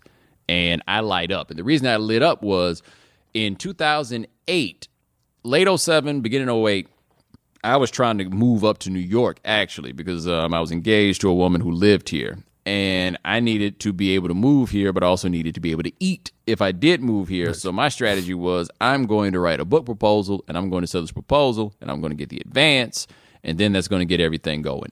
And that book proposal I was working on was going to be a look at the evolution of the modern wide receiver mm. and kind of focused around Randy Moss. So I asked about what the time frame on the documentary was going to be, and they said from when he was in high school until the 1998 NFL draft. That was the time period that I had written this sample book chapter on. crazy. Right. So I like I literally this has been a fascination of mine for years and I'd worked on it and I'd had the project and I kept the project. I didn't try I didn't eventually try to sell it. I broke up with the woman so that didn't go through. But I always had it and I always kept all the research. Like I had all the things that I needed. And it just so happened that they were working on that project and they asked me to come on board as a producer to kind of help guide the project. and you had all this material. I had all the stuff. Right. Like I had all of it. So when uh, I talked to the director, Marquis Daisy, I was like, well, look, here's what I've written about it. And so I could send him these 30 pages and he could look at it. And then when they started sending me clips and stuff that we're looking at, I already had the frame of reference of all the material. Like I'd done the research, I knew the story, I knew the stuff that wasn't there, so I could ask the questions. Well, why aren't we mentioning this part? How are we going to bring this in? What do you think about this? So it just happened to be a really great bounce, and the dude who's directed the film did a fantastic job on it. Like he did the real work, to be honest. Isn't it amazing, man? When, like when you really put your heart and, and soul into something, and you create something, and it doesn't necessarily work the way you thought it was going to work, that that product that you created it doesn't go to waste. Right. The, the, the work that you do on stuff like that has always got to be about the process and it's always got to be kind of for you, right? Because once you do it, it's out of your hands and maybe somebody gets on it, maybe they don't, who knows. But if what you did is something that you legitimately think is a work of quality, then you might as well keep it. Like that chapter still needs work. Like it wasn't ready to publish. I was going to have to do all the edits and all that stuff that you did over But it was there. It was It there. Right. And I put about a good couple of months where that was the thing that I did. Like that was the like I remember going to Office Depot and buying a binder and buying dividers, like all the stuff like I was back in high school Mm. because that was the project. And I had this ridiculous binder full of LexisNexis printouts where I took somebody's Fuck. LexisNexis LexisNexis. password and printed out all this still stuff. around? Oh yeah, still going. I wish I had a password now. As a matter of fact, you know, because you know the game. It was all like, who's got a password? Yep. You got a password? Yep, All right, cool. yep. Everybody's working off the same password. So I may or may not have used the password of an employer who had fired me, but didn't I- change the I password. may have Allegedly. allegedly. Yeah, allegedly, right? And I went ahead and I printed all that stuff out, so I had it all. So I was literally ready to jump in. So during the finals, I talked to Connor. He told me that was the time frame they were working on. They asked me to come on and to work on it, and I had. I, I would argue that I've had a part in this. I think Marquis did most of the real work. He did the going down to West Virginia and shooting all of that stuff. But I was able from there to say, okay, well. I think we need to bring this idea in. I think we need to make the draft feel like make that resonate a little bit more. How do we go about doing those sorts of things? Because I don't know how to make a documentary, Right, right. you know. Of course. But now I'm learning how to make a Now learning, documentary. yeah. You know. And yeah, executive producer. Hey man, it sounds great if nothing else. You know, listen, Bomani, it's amazing, man, because I've watched your journey. We've all watched your journey, man, and, and you- you're definitely very inspiring and inspiration. I to us, appreciate man. it. Were there points during this journey where you like, I might could not make it. I need to get a job. The time that I thought I was going to have to get a job really was after that ESPN contract wasn't renewed in 2007. And the mm-hmm. reason was I had a job as a national columnist at ESPN.com working for Page Two. But I'd skipped all the intermediate steps that most people had. I never covered a beat. I never did any of that kind of work, which was to say, I didn't think anybody else, if I couldn't make it work at that job this one time, I didn't think anybody else was going to give me a job writing again. And I thought that I was going to be a columnist really for the rest of my life. Like, that's what I thought it was going to be. And then I wound up getting into radio. Like while I was working on the proposal and all of that stuff, I got into radio. And radio, that's when I found like, okay, this is this is a thing that I should be doing. And that kind And of I used to love your show, man. I used to call into the show. I pre- I, know, I remember I loved it, man. Like that was like this was when I was doing local because like I was doing local on Saturday mornings, right? They were paying me hundred dollars a Saturday to mm. come up, and it was me. I was 27 at the time. My producer was a black dude who was 26. And Saturday morning, your bosses don't pay any attention to what you're doing, Right. right? So we were just up there doing the show we wanted to do. But I had come after working for ESPN. I was approaching this with like this is the kind of standard that we got to have. Like just because I'm not working for them doesn't mean that we can't put out that quality Quality of work, right. And so we really pushed and we really made that better. And then I'd got a midday show, and the midday show got going, and then they fired me. And that was one where I was like, okay, I feel like y'all have done me dirty. Like my ratings are great, and you've just the station got sold. The new place just decided they didn't want my voice mm. on their radio station. And when that happened, I was like, what in the world is going to happen? And then I got I got good pretty quick on that. But when the, the contract ended with the writing, I didn't know what in the world I was going to do at that point because I thought I'd made it when I got that job. Mm-hmm. And then that job was gone. And it was like, well, what in the world are we going to do? So the guy at the local radio station, I remember I told him I was real sad. I was like, look, man, you know, they you know, they let me go, whatever it was. And his response to me was, so does this mean you can do radio now? Like he had completely discarded that. He was like, "Oh, okay, cool. So you can do radio now. All right, cool." And then he calls me. He says, "Look, here's what we're going to do. We're going to give you the Saturday show, and then the guy that does the afternoon drive doesn't work summers. My plan is for you to host that show during the summer. And then once that got going, and at, at the end of that summer." I didn't know what I was going to do because I needed a job, like a real job. Real I, had done, job. I had done an adjunct professorship to pay some bills, but I needed a job. And then they told me they were going to give me a job doing the middays. And like once that came together, and first day was on my birthday, oddly enough. And then that went. When, when's your birthday? August 26th. Okay. And you know, August 26, 2008 was when we first started doing that. But when that column went away, I had been winging it for so long anyway. I'd written about music and then that went away. And then I stumbled into sports. And then I was just like, well, what in the world am I going to, like, am I going to have to go get a job? Right, right. And then after the local radio thing ended, I made the decision that if I had to go get a job, I was going to get a job. I was going to find somewhere in Durham to sell cell phones. And I was going to be like, look, That's what you're gonna do, man. if I had look, come buy your cell phone from Bomani Jones. There, would be some, there'd be some people who would have clowned, and there would have been a whole lot of people who would have loved nothing yeah, you'd more the best than to come get a cell phone from Bomani me. Mobile? That's right, dude. They would have done it, and and, and Boost Mobile. Yeah, and if that would have worked, then that was what it was. Like, Right. yo, if you got to pay, and then I could try to figure this stuff out on the side, but I didn't know how to get in to and where the places were going, and then the industry started to expand, and then these new media companies started getting more money, and they're the people that are always fucking me from the begin with, right? So then we started getting into that, and then everything went okay.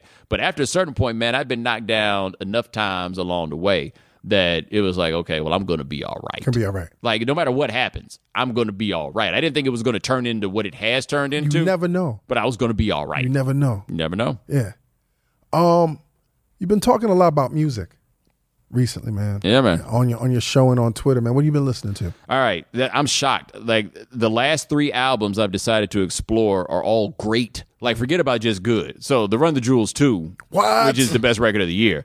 What? The Run the Jewels two is incredible. Like Crazy production wise. They've lost their fucking minds. Mike, uh, Kill P- Killer Mike, Killer and, Mike and, and and El-P. El-P. Well, they think- lost their fucking minds Well, this time. think about this. Could you imagine if in 1998 somebody would told you, yeah, so uh, El-P gonna start doing beats for this dude from Adamsville in Atlanta, and they about to rip it? You Fir- never would have been. Company first Flow. and forem- first and foremost, I didn't fuck with Company Flow. I didn't either. Because I was in the industry and I was like, why are these white rappers so mad? like, why y'all so mad? You know what I'm saying? And, Yeah. and, and, and Killer Mike, he was just that dude in, in, in, in, in, you know, the whole OutKast movement. I was like, okay, you got a little flow, but all right. You know what he needed, and I think it's what I realized in listening to this. Killer Mike is so talented Mm-hmm. that you just like, yo, we got to make this dude a solo act, and that it's not going to work. Right. Like it's not that it's bad because like the rap music joint was good and the grind time tapes are straight, but he's a dude that needed somebody else to give you a break and they could bounce back and forth, and The their chemistry is El-P. unreal. El-P is super talented to the point that just him by himself, it's like this is you're rapping too Right. rapping too crazy right now. Right. Most definitely. And the thing about Killer Mike too also is that like he's a chameleon. Like he could adapt to any situation. Like he's just really smart, talented, and and a true chameleon. and he'll be born to rap. Like So- there's some people who are really good at rap, and there's some people who are born to rap. Like KRS One is born, to rap. yes. Killer Mike is in the KRS One family of rappers in the sense that you understand every single word he's saying. So you so give clear. Run the Jewels two album of the year. so far. I'm not I'm not arguing with you. yeah, but- so far. Okay. okay. Dude, I mean, I don't know the last time I had a record that every morning I've gotten up and I've mm. been like, okay, now we got to turn this on. And no, we're not turning it off. Right. You know? Okay. 41 minutes of bang. What else? The, the kid Logic. I heard, Logic. I heard people talk about him, right? And you know, What is the kid white or black, man? I I actually had that conversation with somebody today Uh-huh. because I said this white dude has put out the blackest white dude rap album of all time, and I that- was he's told that he's nigga- biracial. he's saying nigga on the They- record. They say he's biracial. Okay. They say he's biracial. He got that little brain. He look he look Italian, P. You seen him? Forget about it. He looks Sicilian, man. But but okay, I he can love rap that. his ass off though. No. Um, I the one thing I don't. It's not his fault. I don't want to say it's something I don't like about his record, but he's got one of those records that you listen to and be like, man, I wish you'd have been around for analog, Right. Because it's a real digital sounding album. that- and it sounds real period. sterile. Yeah, yeah, yeah. But like th- that last J Cole album that came out, I felt the same way. Where I was like, yo, this is good. But this is not a digital record. Like this is an analog record. It needs that warm feel of analog, and. I felt kind of like that with Logic. But he could rap his ass off. I And was shocked. You know what it is? I don't even think because a lot of people could rap their asses off Yeah. right now, and and and it's it's fucked up that in 2014, I'm not necessarily impressed if you could rap your Right. ass off. He put some good songs. in Exactly. He the key thing to me. Good super songs. rappers get on my nerves. Yes. And he's not a super rapper. He's got some good songs that got some good feeling and some good depth. And it, you're right. If it was definitely a little bit more lo-fi, you could definitely feel it. Right, Yeah. Mm-hmm. you know, because like the snares are clean and stuff like that. Like that's just that's just me being anal and old, Right. right? Right, right. But I I listened to it today because the first time I tried to find that Logic record, I found some other dude named Logic, and I really told people I was like, I don't think I, I got saw the you on same Twitter. Logic like, record. if this is the logic you're talking about, this ain't it. From the H. Yeah, exactly. from the H. And little did I know, I actually did have the raw record. That's why you got to be careful. I was like, this must be the raw Logic, Right, right, and it really was. Yeah, yeah. And then what, what else, man? So I caught the KRIT on NPR. Welcome to 2014, by the way, where the big KRIT record is uh-huh. available for stream on NPR. Yes. And it's like, okay, this is the KRIT album that we've been waiting for. Because you've been with me for a while. I've been on the KRIT wagon from the very beginning. You know, he was mm-hmm. working with my man Wally Sparks. So, you know, mm-hmm. I've Well, know- shout out to Wally. You know, know him, know something, you know, kicked with him a few times this is the record that we've been waiting on. Like this is a big major like it sounds like you had a major label budget. It sounds like what my understanding has been that he started recording in a different place, that there was a long run of doing the recording in the same place, which would explain a lot of the complaints that we have about live from the underground at points feeling kind of stale and feeling like it hadn't gone Mm-hmm. You know, somewhere new. I had so much high expectations from Live for the Underground, Right. and it, it it just felt hollow to me. Yeah. and and and it was weird because I really if I if I would have put my money on somebody that I wanted that I really wanted to win, it was KRIT. Right. That was how I felt. And I liked it. I thought it was a really good record. Right. I just didn't think it was as good. It didn't have the fire that like KRIT was here had. This had that kind of Oh, He's, emotion. yeah, he's Yeah. he's king, talking king of the South right, now. But, but let me tell you though, all that, all the kind of fire and passion that I thought wasn't on Live from the Underground, like the, the thing I thought was missing from Live from the Underground was actually KRIT. Like I thought the beats were good, and I thought it was pretty well A and R'd and all of that stuff. But the dude and the like the the underlying qualities that were in the previous records, I didn't feel were on Live from the Underground. Oh, they're on Cadillactica. Mm, yep, they yep, yep. are there. And so what I always thought he was doing was he had done a modern refinement of kind of that Gulf Coast paradigm of sound, right? But it didn't feel like a live from the underground that he expanded it. It's like he refined what he was doing, but he didn't take it to another place. The, the Cadillactica, you hear the expansion. And it really puts into something about Mississippi that one of my boys told me he's from Jackson. He's like, the thing you got to remember about Mississippi is we're in driving distance of all the major centers Yes. of Southern music. Right, right. You know, we're right up the road from Memphis. You can get to Houston without much trouble. You can get to Atlanta without much trouble. So Mississippi, we just don't think of as a place for rap, but that really is kind of the midpoint of all these different Southern sounds. And so now I think on this Cadillactica, you hear more of that. That you hear the Atlanta, you hear the Houston, you hear the Memphis, and it's all coming together into something unique. So now the paradigm has been expanded and advanced rather than simply being refined, even though it's being refined in the course of this. Like this, I really think a lot of people who heard Live from the Underground were like, nah, I'm not really fucking with this cat. This is the one that'll make you turn This around. one. And I like that he opened himself up production wise and, Yeah. and, and decided to work with other people and, and learn from what they could bring to the table. Well, it's funny. I talked. I was talking to Wally about that a long time ago because I learned a lot, like in watching what was going on with his career at a time with what was going on with my career. Right, There's- there were some parallels that were going on. It's like 2010 when his shit started jumping, my shit started jumping. Right, and you know the things started going. And one thing I was learning at that time was the ability to collaborate and to let other people contribute to what I was doing. Like you have to have you have your own vision and everybody has a tendency to get territorial about their mm-hmm. own vision. At some point you look up and realize that your vision is always going to have some limitations. So you're going to want to hand things to people who know your vision and then can add something to it. So like when i used to produce youtube videos i would write my stuff out i would do my shots and i would leave and i wouldn't see them until they came up because i wanted somebody else's voice in there Yep. because i can only think of what i can think Yep. of. So if somebody else can think of something different now we can make this better. And it's more important to have a good product than it is to have your quote unquote vision. And so I'd wondered, I hadn't talked to these guys in a while about this stuff, but I'd wonder when that point was going to come where there was just an evolution and a realization as you get older, like there's nothing wrong with letting somebody Not help me make my shit better. Not at all. And I think that that's what happened. Not here. at all. I, I I tweeted today, man, that you know we live in this sick, as a cynical age where we like to shit on music, but there's a lot of good music out There there. is. now. And and 2014 has been a very strong year musically, man. Yeah, you know, it's got music for everybody. Well, what I think is going to happen is once it just gets to a point where nobody can make money selling records, then the music's going to get better. Mm. Because if you're trying to make the money selling records, then you're going to do what the label tells you no matter what. And the labels, the labels got a different agenda, right? If it gets to the point where you're going to make your money off your touring and your sales and everything else, then all you worry about is your people. Like, and this is something I know as somebody who works for a major corporation. The stuff that I handle myself is for my people, right? For the people, for, who- it's for you. Right. You know, and for the people who've been listening to podcasts, the people who bought t shirts, those are my people. Those are the people that I brought with me. And then this is when this thing ends, those are the people that are going to go with me. And there are going to be some other people that come up peripherally on the label stuff, but you can't get fully invested in chasing money you don't have. I think it was Chuck D. He said this on Twitter many years ago. I thought it was really interesting.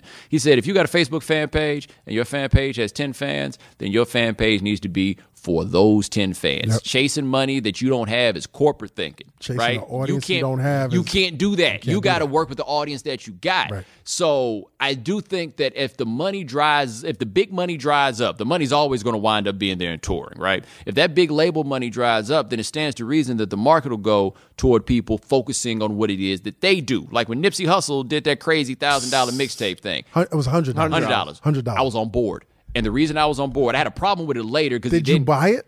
Oh, I mean, I'm not. I'm not that guy. Okay. I'm not the Nipsey Hussle You weren't that on board, Right. be- no, I was on board in principle. Okay. Because I'm not in the audience that would buy the hundred dollar mixtape. Right. Right. Like I was bothered when he later said that they were throwaways. I felt like he was disrespecting his audience. Right. But what he was saying was, look, these are the people that are with me. There's a set of people that will pay hundred dollars for this because they're going to be down, and I'll give them extra stuff or whatever it is. But this is for you know, this is dedicated for the ones that've been down since day one. Right. Clang. Right. You know, you know, but that's but there's something for that. Like once you figure out, like, look, this is the audience that I got. Cali boys did that all the time. Like in the '90s, we forget that all those dudes in Cali were going platinum without trunk. getting spins Out anywhere the else. Trunk, Out the trunk. You know, M- Yeah, MC, hustle. MC Ren went platinum with an EP. Ah. People forget that, you know. so you could make that money. For, I'm from Houston. Right. Cats are not worried about like Chamillionaire and Paul Wall. I knew those dudes in high school. Right. They made that music for Houston, and when the Houston Time came up nationwide. They never ever turned away from where their actual base was. Right. So if you're not worried about chasing that major label stuff, then then the music goes back local, and this music is always better when it's local. Yeah. That's how New York lost its footing. Was We- we- stop trying to be we're local. not local. We're not. Lo- it has no. There's no sound But left but in the- New York. but but to to New Yorkers' credit, and I've and I've spoken about this before. The culture of, New York has changed so drastically that we're still trying to figure out what the fuck is going Right, on. and that's an interesting part about how like how does how did these changing demographics of the city and moving people out of where they've been forever? New York How does has, that ultimately? I, am still the trying to figure out what it means to be in New York in 2014, Mm. man. What do you what do you think about Rich Gang, man? Yeah. It's crazy, right? Yeah, like I don't even have that like much of an opinion because I haven't gotten like real deep into it. They're they're on the I'm more aware of them than I could really like speak on them. you Right, know, right. I had to listen because I, I I had to figure out what the fuck was going on. And who was it? Who was it that was on the show? I forgot who it was. It might have been KRIT. It might have been somebody. And they were like, "Listen, like if you if you're judging them from the level of rappers, they're gonna fail. But if you're judging them from taking sounds and making it music, Yeah. uh, and I found that the production is crazy. I just it's, it's just crazy, man. I, I, I'm still I'm still curious as to what the fuck is going on. Yeah, you know, and that's the point. We're at that age now where we don't know exactly. The music ain't for us no more. It ain't for us no Nobody like that. I guess that's part of why I like Run, the Jewels. Like, oh my right. God, somebody cares about what I think. Although I'll tell you, man, I'm a big Migos fan. You know what? I appreciate them for what they are. Like I went to the OutKast shows and I saw uh like different at different points some of the young Southern dudes was like the uh the I don't know how to say their name the uh the No Flex Zone dudes. Um, yeah, yeah, I got Ray, Ray. Yeah, yeah, yeah. Drummer's ear backwards. Your eardrums. Dude, they got on stage with B.O.B. at the Sunday night show, and I'm 34 years old, man. You know, that music ain't for me. Dog, they was so hype. It was so dope. They like I was up, just looking at it, they turned up so strong, and I'm like, turn- this is not for me, but, But- I can appreciate Yes. what it is Right, that right, you right. little fellas are doing. Yeah, yeah, Good yeah, for yeah, you, and they're yeah. little fellas The- too. the- yeah, little. And, and that's the dope thing about it. But I, I will say this: talking about artists, talking about rappers. What's your thoughts on like the NBA? You know, starting to hire rappers like Drake uh, is is um, working with the Raptors. Wale is working with the Wizards. I mean, is this something that you see that could trickle down to know, different states? But it's interesting though because black rappers have become so useless to the industry, like on a pop. Like in, in, in that in that mainstream world, we have been rendered obsolete. Like you know, I came up, I graduated from high school in 1997, so I can remember when we were actually like getting on to MTV with real stuff, mm-hmm. right? Like it wasn't like a necessarily compromised stuff. You know, gin and juice and all. You know, these things were really getting mainstream play, and that's so over now, right? So it's crazy to me that the NBA teams are looking at it like, nah, nah, nah, nah, nah. We've got a certain value after the NBA had run away from rap for the better part of the last 10 years. Now a lot of them are like, hey, here it is. But what that also is, the rap game has changed Yes. in a way where Drake can be a mainstream dude and you don't have to worry about offending people by having Drake out there. Like when people talk about like criticizing gangster rap in this day and age, man, you 20 years late, homie. That's not what's going on That's anymore. not happening right now. That ain't, that ain't what the game is. right. It's nice, cuddly, approachable rappers by and large, which is funny because the NBA in the last 10 years has become much more about nice, cuddly, approachable players. Right. What do you think about Jay Z's involvement right now in sports?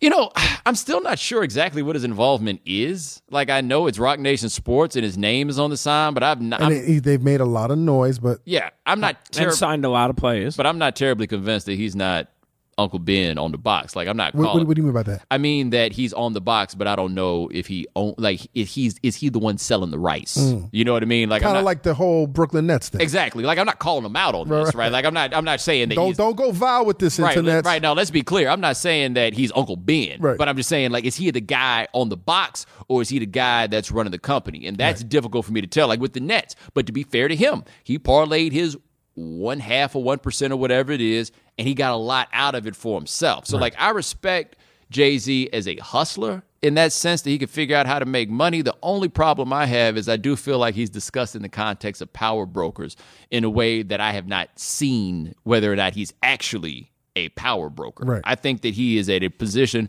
where he's visible enough that he can help make money for a lot of other people. But is he in charge of anything? Mm. Like, I, like say what you want. You look at uh, Diddy, for example. Yes. Diddy's in charge of stuff. Like he legitimately wields power. 50's in charge. He 50's should. in charge of stuff. I can't quite tell exactly what Jay Z is in charge of. And if he's not in charge of anything, I don't begrudge him that fact. I just don't want people to tell me that he's in charge of something right, if right, he's right, not. Right, right. I get it. Because then, cause then we all get played, right? Because then it winds up being that your goal is thinking you in charge, and you get up there and you're like, wait a minute, man, I just work for y'all still. you know, like what's that about? Yeah, yeah, yeah, yeah. Listen, I'm a casual sports fan. Mm-hmm. Um, but even casually, man, I'm looking at this LeBron hype, man. Is is, is this LeBron mania too crazy, man? I, I'm not a fan of this, and I think a lot of people think that because I live in Miami, I have a problem with it, and that's not it. Like I'm not from Miami; I just got there. I am fascinated by a couple of things, though. One, he took over the game. Mm-hmm. He is so powerful right now. He basically runs an NBA franchise. He got all his buddies on the team and all of this other stuff. Like when he went back at first, I was like, dude, you can't go back to work for that man. And then I realized, oh, he's not going back to work for that man at all. That man's cutting him checks, but LeBron's in charge here. You know, and Dan Gilbert's going to happily take all the money that comes from it. But I think LeBron looked up and realized this man going to be rich regardless. I can do what I want from here, and I'm going to pull it off. Now, what we have found, the numbers show this. All the popularity that he lost from the decision, he got right back just by going to Cleveland. Did you think that shit was going to even be possible? No, I did not. I, I apparently a lot of groundwork took place over a lot of years.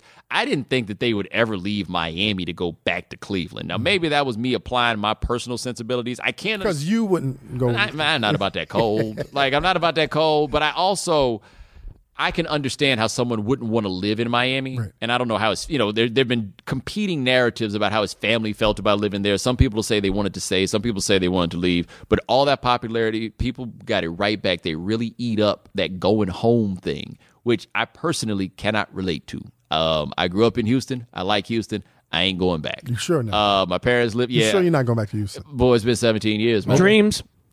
Yeah, there's that. There's that. Yo, they got the best food after like 3 p.m. That that, that fried shrimp. Oh, yeah. I mean, I- it's amazing to say that. But did you see the Nike commercial that I did. LeBron did? I What- did. What's your thoughts on that?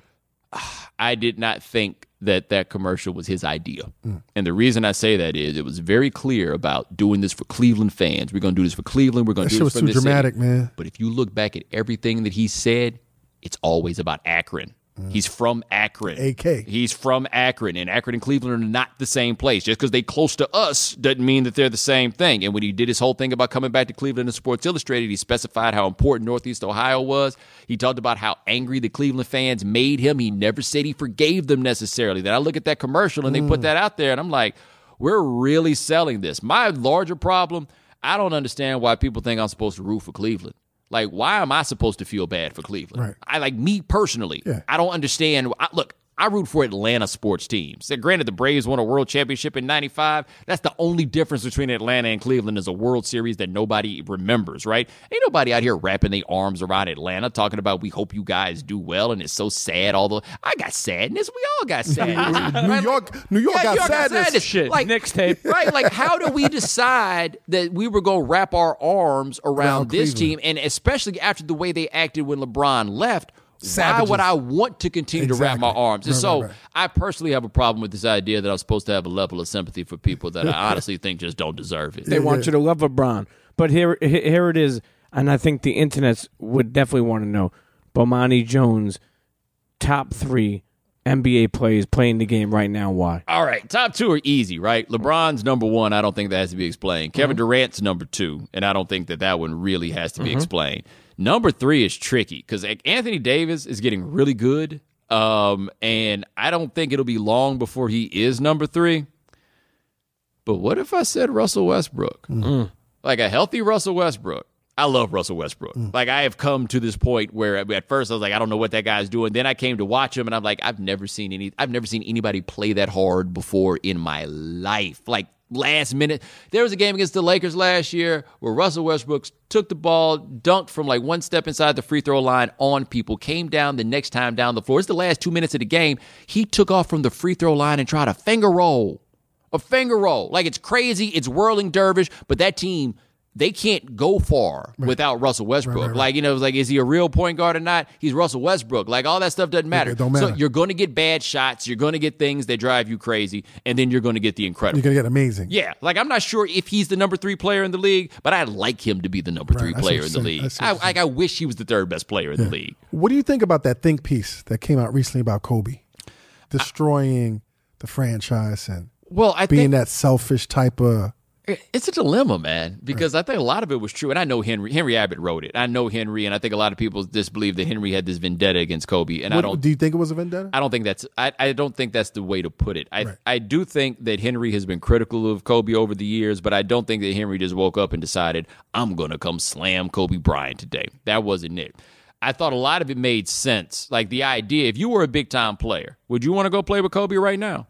Mm. Because Kobe doesn't know how to Kobe doesn't know how to make way. He doesn't know how to give room to people, and he doesn't think he should have to give room to people. And nobody wants to sign up for that. So Carmelo can say, "No, that's not the reason why I didn't go to LA." But if that was the reason why he didn't go to LA, that wouldn't be a bad reason, you know. So I do think that people had questions about the sourcing on it, and I can understand where they were coming from on that. But there was nothing that was presented in there that was terribly implausible. Now people have made the argument, well, the NBA shut down the Chris Paul trade, and that's why the Lakers aren't good. Well, um, the Dwight Howard trade did go through, and they still weren't good. Um, we could point to a, a few other things that happened, and they still weren't good. Kobe's just not really good at sharing, you know. And now, when you're 36 years old, that's a problem. You gotta share. You got to share. Now, I'm not convinced. I talked to somebody about this. I'm not convinced that the Lakers aren't tanking and just not saying it out loud. Mm. Because that team, I mean, look at that roster. That's awful. Like, I mean, for that to be the Los Angeles Lakers and Which you is wind up with that roster, which is crazy. You know, it's, it's so crazy. The Lakers used to be so great that I hated on the on the Lakers. They were the team that I fucking wanted to hate on, and right now it's like I feel sorry for them, man. you know how many times the Lakers have missed the playoffs since they moved to LA? Five. That's including last year. That's five in 52 years, I want to say. And they're going to miss the playoffs when this is done three consecutive years. And Kobe's going to get his money. And I got no problem with that. Yeah. Just to be clear, Kobe's been underpaid for a long time and they want to pay him Mm-hmm. $25 million this year. You take your $25 million. I'm I'm not even mad. Right. Get it. Recently, man, and this shit had me laughing, man. You witnessed this whole thing down in Miami Beach, man, with fucking Charlemagne and Mase and Charlemagne's goon, man. And I know you, you, you I saw your shit on last, but can you share with us again what happened, man? You know, you know, Charlemagne's on the network. He's on, Yeah. he's on the network, Yeah. and, and and his goon Wax. His name is Wax. Yeah. Wax, wax is not to be Wax internet. Oh. walks with gloves behind yeah, in yeah, his yeah, back yeah, yeah, pocket. yeah, Well, yeah. He's not to be trifled with. Um, and so this is the Revolt Music Conference is Yes. going on. So our new studios for work are at the Clevelander. So we're at 10th and Ocean at the Clevelander, and I'm looking out the window, and I saw Mase out there. I was like, "Oh, there's Mase." I was like, "I wonder if Mase is here for the conference because I don't know if Mase still makes music, right?" You went to college with Mase. Briefly, yes. Mase showed up at Clark in '99. The Right. fall of '99, he showed up. After the whole, I remember After that, he After- retired. He showed up. you're like, that's Mase on campus. Yeah, and it was funny because you know all you all these dudes from New York know each other. So we had a couple dudes from Harlem, so they knew Mase, right? So like they're Mase's boy. You got a thing against cats from New York, man? no, I do not. Okay. No, I've come to appreciate you dudes over the years. Right. I, di- I, I did. What was it about New York cats that you didn't kind of fuck with. No, I tell you what it was. It was that I grew up listening to all the music out of New York. Like I was the dude in Houston listening to all the music in New York. And then I found out when I got to college was all these dudes from New York were going to be there. And I was honestly really looking forward to it because I grew up in Houston and and I'm definitely from Houston, but I'm not like your standard dude from Houston. Right. You know? So there were a lot of places that I felt like out of place. And then I'm like, I'm getting to Atlanta and there's gonna be the New York cats. And dog, man. Y'all was just some assholes. Like y'all just can't, right, y'all just, right, y'all just right. can't help but tell everybody how stupid and country they You are. right, you're right. And everything else. You're definitely right. And it was like fuck, it was like fuck y'all. Like every single one of y'all. Like y'all ain't got to be like this. You know. I don't understand nothing y'all are saying either. Right, right, You know, and y'all are still doing we, that. we talk funny too, huh? Yeah, man. I was just like, you know, so like, what's this going on? But yeah, Mase, Mase just showed up. Mase was at Clark, so I was like, oh, there's Mase. Mase was out there at the Clevelander. So um, the convention was at the Fontainebleau, and I live not too far from there. So I um, was with a guy from ESPN, and I say, hey, man, well, um, you got to go back to the hotel. Well, let's just go to the Fontainebleau. Let's get something to eat, and we'll just build because we're working on something. So we go sit down at the restaurant at Vita, and I got my back to the door. Like, so where I'm sitting, there's like glass wrapped around. If you've ever been to Fontainebleau, you know the restaurant is in the corner and it wraps around. So I got my back to the glass, and I'm talking to my guy, and I turn around and I look, I was like, oh, Mase is at the Fontainebleau now. Apparently, me and Mase have the same like itinerary mm-hmm. today, mm-hmm. right? So Mase is there, and I'm just minding my own business. Next thing I know, man, somebody's running Mase all the way up out the restaurant. He's running. He, he's backing up. Yeah, backing up. Backing up. He's, fast. Yeah, he's backing up. He's he he is not backing up on. He is not backing up simply because he wanted to back up. He is backing up because someone is approaching And him. you've been around, so you know when the energy in the room changes. it was that type yeah, of energy. Yeah, yeah, yeah. I know what time it is. With shit like clinking, like Yeah. forks and glasses. Oh, dude, there was hardly anybody there because it was like three or four o'clock in the afternoon. Okay. Like it was like late lunch, early dinner right, right, time, right, right? When So- they go through that transition. Yeah, so he's getting backed out, and me and my man are like, "What's going on?" Because we don't have any idea. So it's this dude. He's wearing this white shirt. It's like tight white shirt. You can tell he's swole. Dreads. He's He got got all. his He got some dreads. He's got on some like uh, camo pants. Like I don't. they were like you know. I'm. I'm Camo joggers. they were not quite joggers, but they wasn't tight. I mean, they wasn't loose. They wasn't loose. You know what I mean? And he's got on Tim's. Who's walking around Miami at the Fontainebleau in a pair of Tim's? In it's 80 2014. it's 85 degrees outside, right? Maybe 1997, but not 2014. All I'm saying is the dude that's walking around there with Tim's is not to be trifled with, which was made abundantly War clear by ready. the fact that War Mase ready. is walking backwards, Right. right. And so Mase is going back. This dude's trying to get at him. Somebody's in between. And I look up and I'm like, yo, this dude is reaching in his pocket and he pulls some gloves out. And he's putting what, on- what color gloves? they were black. Black gloves. Yeah, and uh, I couldn't tell if they were like wide receiver gloves or They were batting Newmans. gloves, but they were gloves. Is he putting them on?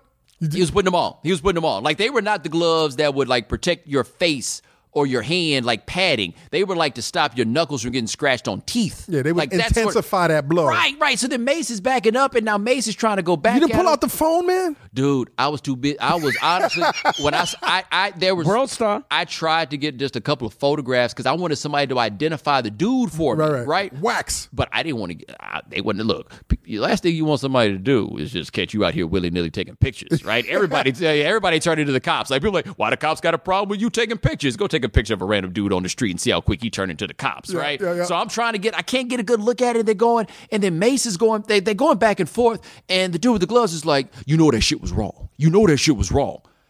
I have no idea what's going on. So you still didn't see Charlemagne yet? No, no, no. I never saw Charlemagne. Okay, okay. That was what was wild about it. Okay. I never saw Charlemagne. So he's backing up, and then Mase, you know, he's in the Mase voice. He's like, man, I left a hundred people back there. Right? I'm like, well, they ain't here. They ain't here. Right? So what's going on? So somebody's breaking it up. Security comes and they start waiting. So the next thing I know, the dude with the gloves, he's now taking the gloves back off and he's got them dangling out his pocket. Somebody's over here talking to him. About 20 feet the other way, somebody's talking to Mase. And Mase had that look on his face like, man, I didn't want this. Like, I don't I don't know what it was, but How, he's how you gonna leave the clergy and come back to this shit? I, that's a great This question. the shit that chased you out That's a of, great the, of the game. That's a great question, right? He, he's over there. Somebody's talking to him, and then this, at some point they finally brought it back together, and they reconvene, and they dap up, and they cool. But there was a good fifteen minutes. It felt like that they were like close enough to each other to see each other, but everybody's trying to calm it down. I'm like, look, man. If y'all not gonna fight, somebody got to leave. like, I, I, like I thought Don't those are the stay, rules. don't stay. Everybody say, why are y'all still here? Right, So like they went ahead and they got it rectified. So I saw it and I didn't say anything because I didn't know what was going on. Right, right. I just knew that somebody had run up on Mase, Right. and I saw Mase retreat. Now, how did your story break out? Well, what happened was I looked up the next day. I was talking to somebody at the convention, and they told me that it was Mason Charlemagne. Right. And I didn't. I never saw Charlemagne. Like I never saw what actually made this happen, but I definitely never saw Charlemagne. So when I saw the story break out, I was like, "Wait a minute." You started So- putting two and two together. Well, I, well, the question I had was, did Mase get into another fight? Like, was just Mase just fighting all weekend? Now let Charlemagne, now let Charlemagne tell it. Charlemagne hit me on Twitter and said apparently that was. He said Mase was wilding out all weekend. Right. I have no idea, but I saw that it was the Charlemagne story, and I was like, the last thing I want is people thinking that if I'm having dinner and all of a sudden something break out, then I'm gonna be the one to run and tell. Right, right, right. But then once it was out there, I was like, run, I need. I needed to tell somebody. Yeah, yeah. Can you imagine just going to have lunch and the next thing you know, somebody running Mase up out of a restaurant and you can't gloves and boots on. and you can't tell nobody? you know, because if I tell anybody, it's going to become a story. So then when I did the podcast, I was like, all right, I'll just go ahead and tell the story. And while I'm telling it, I was like, look, I don't know who this dude was. I'm like, I keep hearing about Wax. Charlemagne. I didn't, and that's what somebody said. They were like, if he had baseball gloves, it was uh, Charlemagne's bodyguard Wax. I was like, well, apparently it was Wax. I'm telling you, man, I don't think you wanted with Wax. And the No, big reason don't- I don't think don't- you you wanted don't with want Wax is that it was very clear to me that whatever Wax don't smile, dude. he does not smile, and whatever Mase did, Wax felt that unequivocally he was in the right. Like Wax was like, Mase is wrong. It was a matter of principle. He didn't have his voice raised about Oh, it. he was It was principled, just a matter. He was like, "Yo, well, shit you did was wrong." That was it. Pete, how many times did we see Wax? Uh, about two, three. Yeah, and, and and and there's no playing with that dude. No, no, How you doing, Mr. Wax? good. Yeah. And y'all talk and y'all talk about why you didn't get no pictures. That's exactly why we didn't get no Yo, pictures. yo, poor Mase, man. Did you hear about the, the, the show he did the other day in Yes. the UK? Yes. He it was he was a headliner and it was Fat Joe and and and and and, and Foxy Brown. They were Yep. at a venue, capacity of three thousand, and there's only fifty people. That's unfortunate. And and and and Mase is arguing with Foxy Brown. That's the fucking show I wish I was at. Hey, but you know what though, here's what I gotta say for Mase though. Sounds like Mase took care of his money. Yeah. Mm-hmm. Which, you know, Puffy normally doesn't let you do that. But it sounds like he took care of his money. He had a rather sizable chain on. And I haven't heard, you know, we ain't seen Mase do that stuff that screams out broke. We ain't seen him in the shitty movies, you know. I mean, you know, and and and and, God pay the God business pays well too. it does. You know, that, that pays very well. It does. It does. Like I say, I don't like Mase. I can't say I did not see Mase get beat up. Like I can be clear about Right, that. right. It was not. There was no fisticuffs involved in that. But there was a lot of backing up. There, there was he was definitely dropping back into that uh into that cover too. And to be clear, I would have done the exact exact same, same thing. thing in the same situation. Like I ain't calling him a punk. That was not a fight. like I don't think there's anything noble about getting your ass whooped. No, no, like no. like sometimes it's what you got to do. That didn't seem like a time where he just had to get his I, ass whooped. I'm running from wax B. Yeah, yeah, I'm yeah. running from Yeah, wax he got too. He got Tim's on. Yeah, going, you're, you're going to have to catch me. I'm you know going what, man? Charlemagne deserves thumbs up for hiring the right dude, man. Yeah, he's a soldier. He's a Yeah. soldier. After that whole let me get a drop shit, no more. Well, tell you, it's funny though because you were talking about do I have security? I was like, no, I don't need security. I told somebody about Charlemagne have security, and they were like, well, you know, what's he need security for? I'm like, because he be on the radio talking about rappers. Yes. Yes, he needs security. Yes. And this is your example right now. Yes, yes. Like, you can't tell me Charlemagne don't need security while I tell you a story about somebody running up on him. Yes. Yes, exactly. There you go. But Monty, man, so what- funny. Yeah. Sorry. I'm still But, but Monty, what, what's up about with the podcast? How you doing with the podcast? Dude, we're doing good, man. Um, we do the Evening Jones, seventh. We do it live, seven thirty Eastern at the theeveningjones.com, and then we put it out. You know, I've never actually seen like subscriber numbers Okay. on it. I've, I mean, I've never been concerned with that. I started doing it when I didn't have enough platforms to talk about sports, and then now that I do it ESPN, I can't talk about sports on there because they're saying if I'm going to do a sports podcast, I should do it for them, which Mm-hmm. Right. is perfectly reasonable um, given the situation I'm in.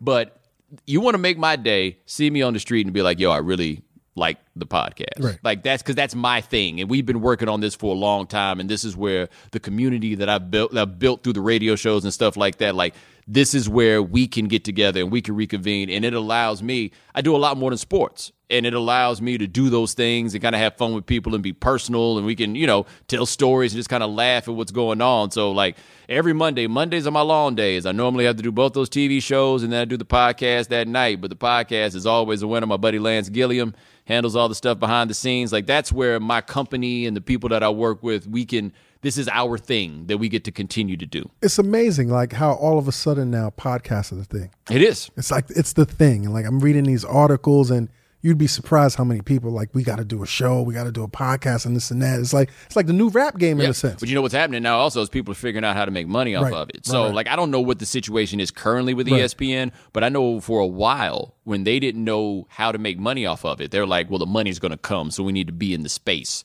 so that when people do show up with the money, then we'll be there. there, so like yeah. with my podcast, I never really worried about making money off of it which is something you did. because whenever the money came, if there's the value in that podcast for me is it allows me to do something that I can't do at work and it allows me to attract an audience. You could not care anything about sports and you could listen to that podcast and you could still get the vibe of what I'm doing. So then whatever I do next, you know, those people may wind up showing up. So I was never concerned with the money. I've spent a lot of money on that podcast Right. too. And I was not concerned with the money that was coming in on it. Now we're getting to a point where we can start talking about those things. But people do listen to these podcasts. yeah, it's amazing, man. It, it's it's so amazing. What I love about the whole p- podcast game is this shit is so intimate. Yeah. with your audience. Like Yeah. my audience gets so mad at me for certain things, and they get so happy about certain things, and I just love that that closeness, man. That doesn't what- exist anyplace else That's on the I don't media ha- landscape. That's what I don't have on TV. Right. Like that's the thing. If there's anything that I miss about what I do now versus the things I did before,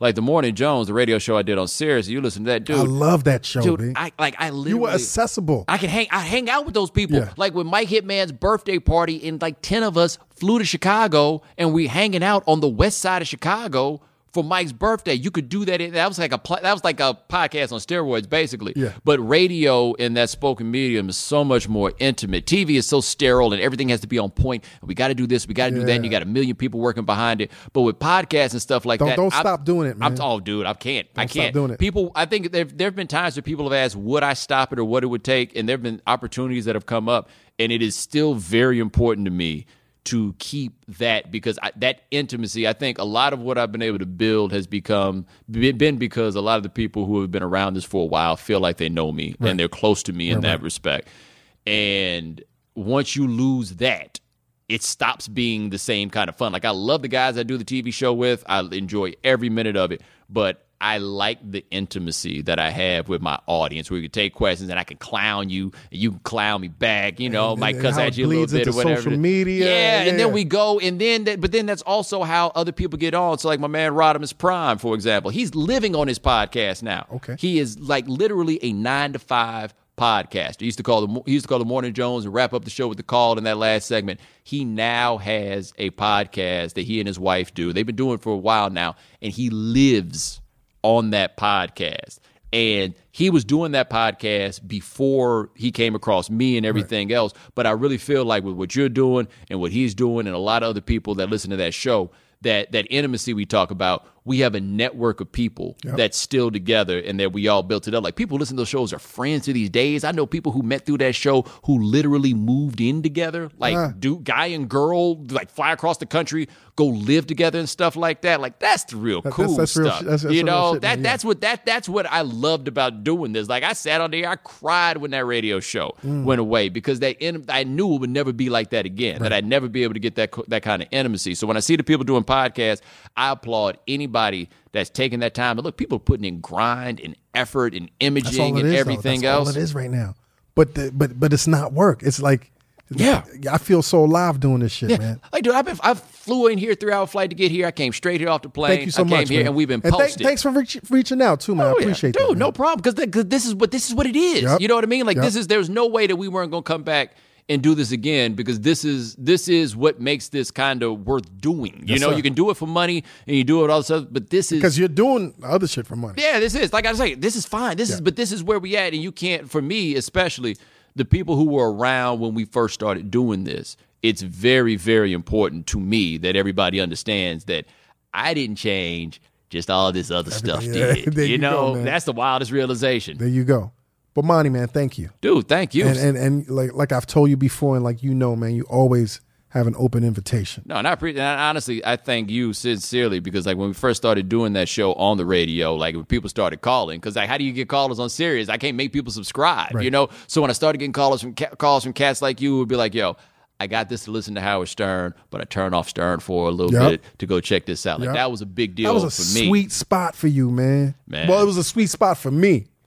You know what I'm saying? Because Yeah. I, I listened to Stern, but then I turned to your show and it's like you're talking to me. Yeah, and it was funny because when I first started the show, they asked me because Sirius was encouraging people not to do morning shows Mm. because you're basically going against the franchise. And then the station I was on finally decided, no, we're going to be like a real station. We're going to do a morning show.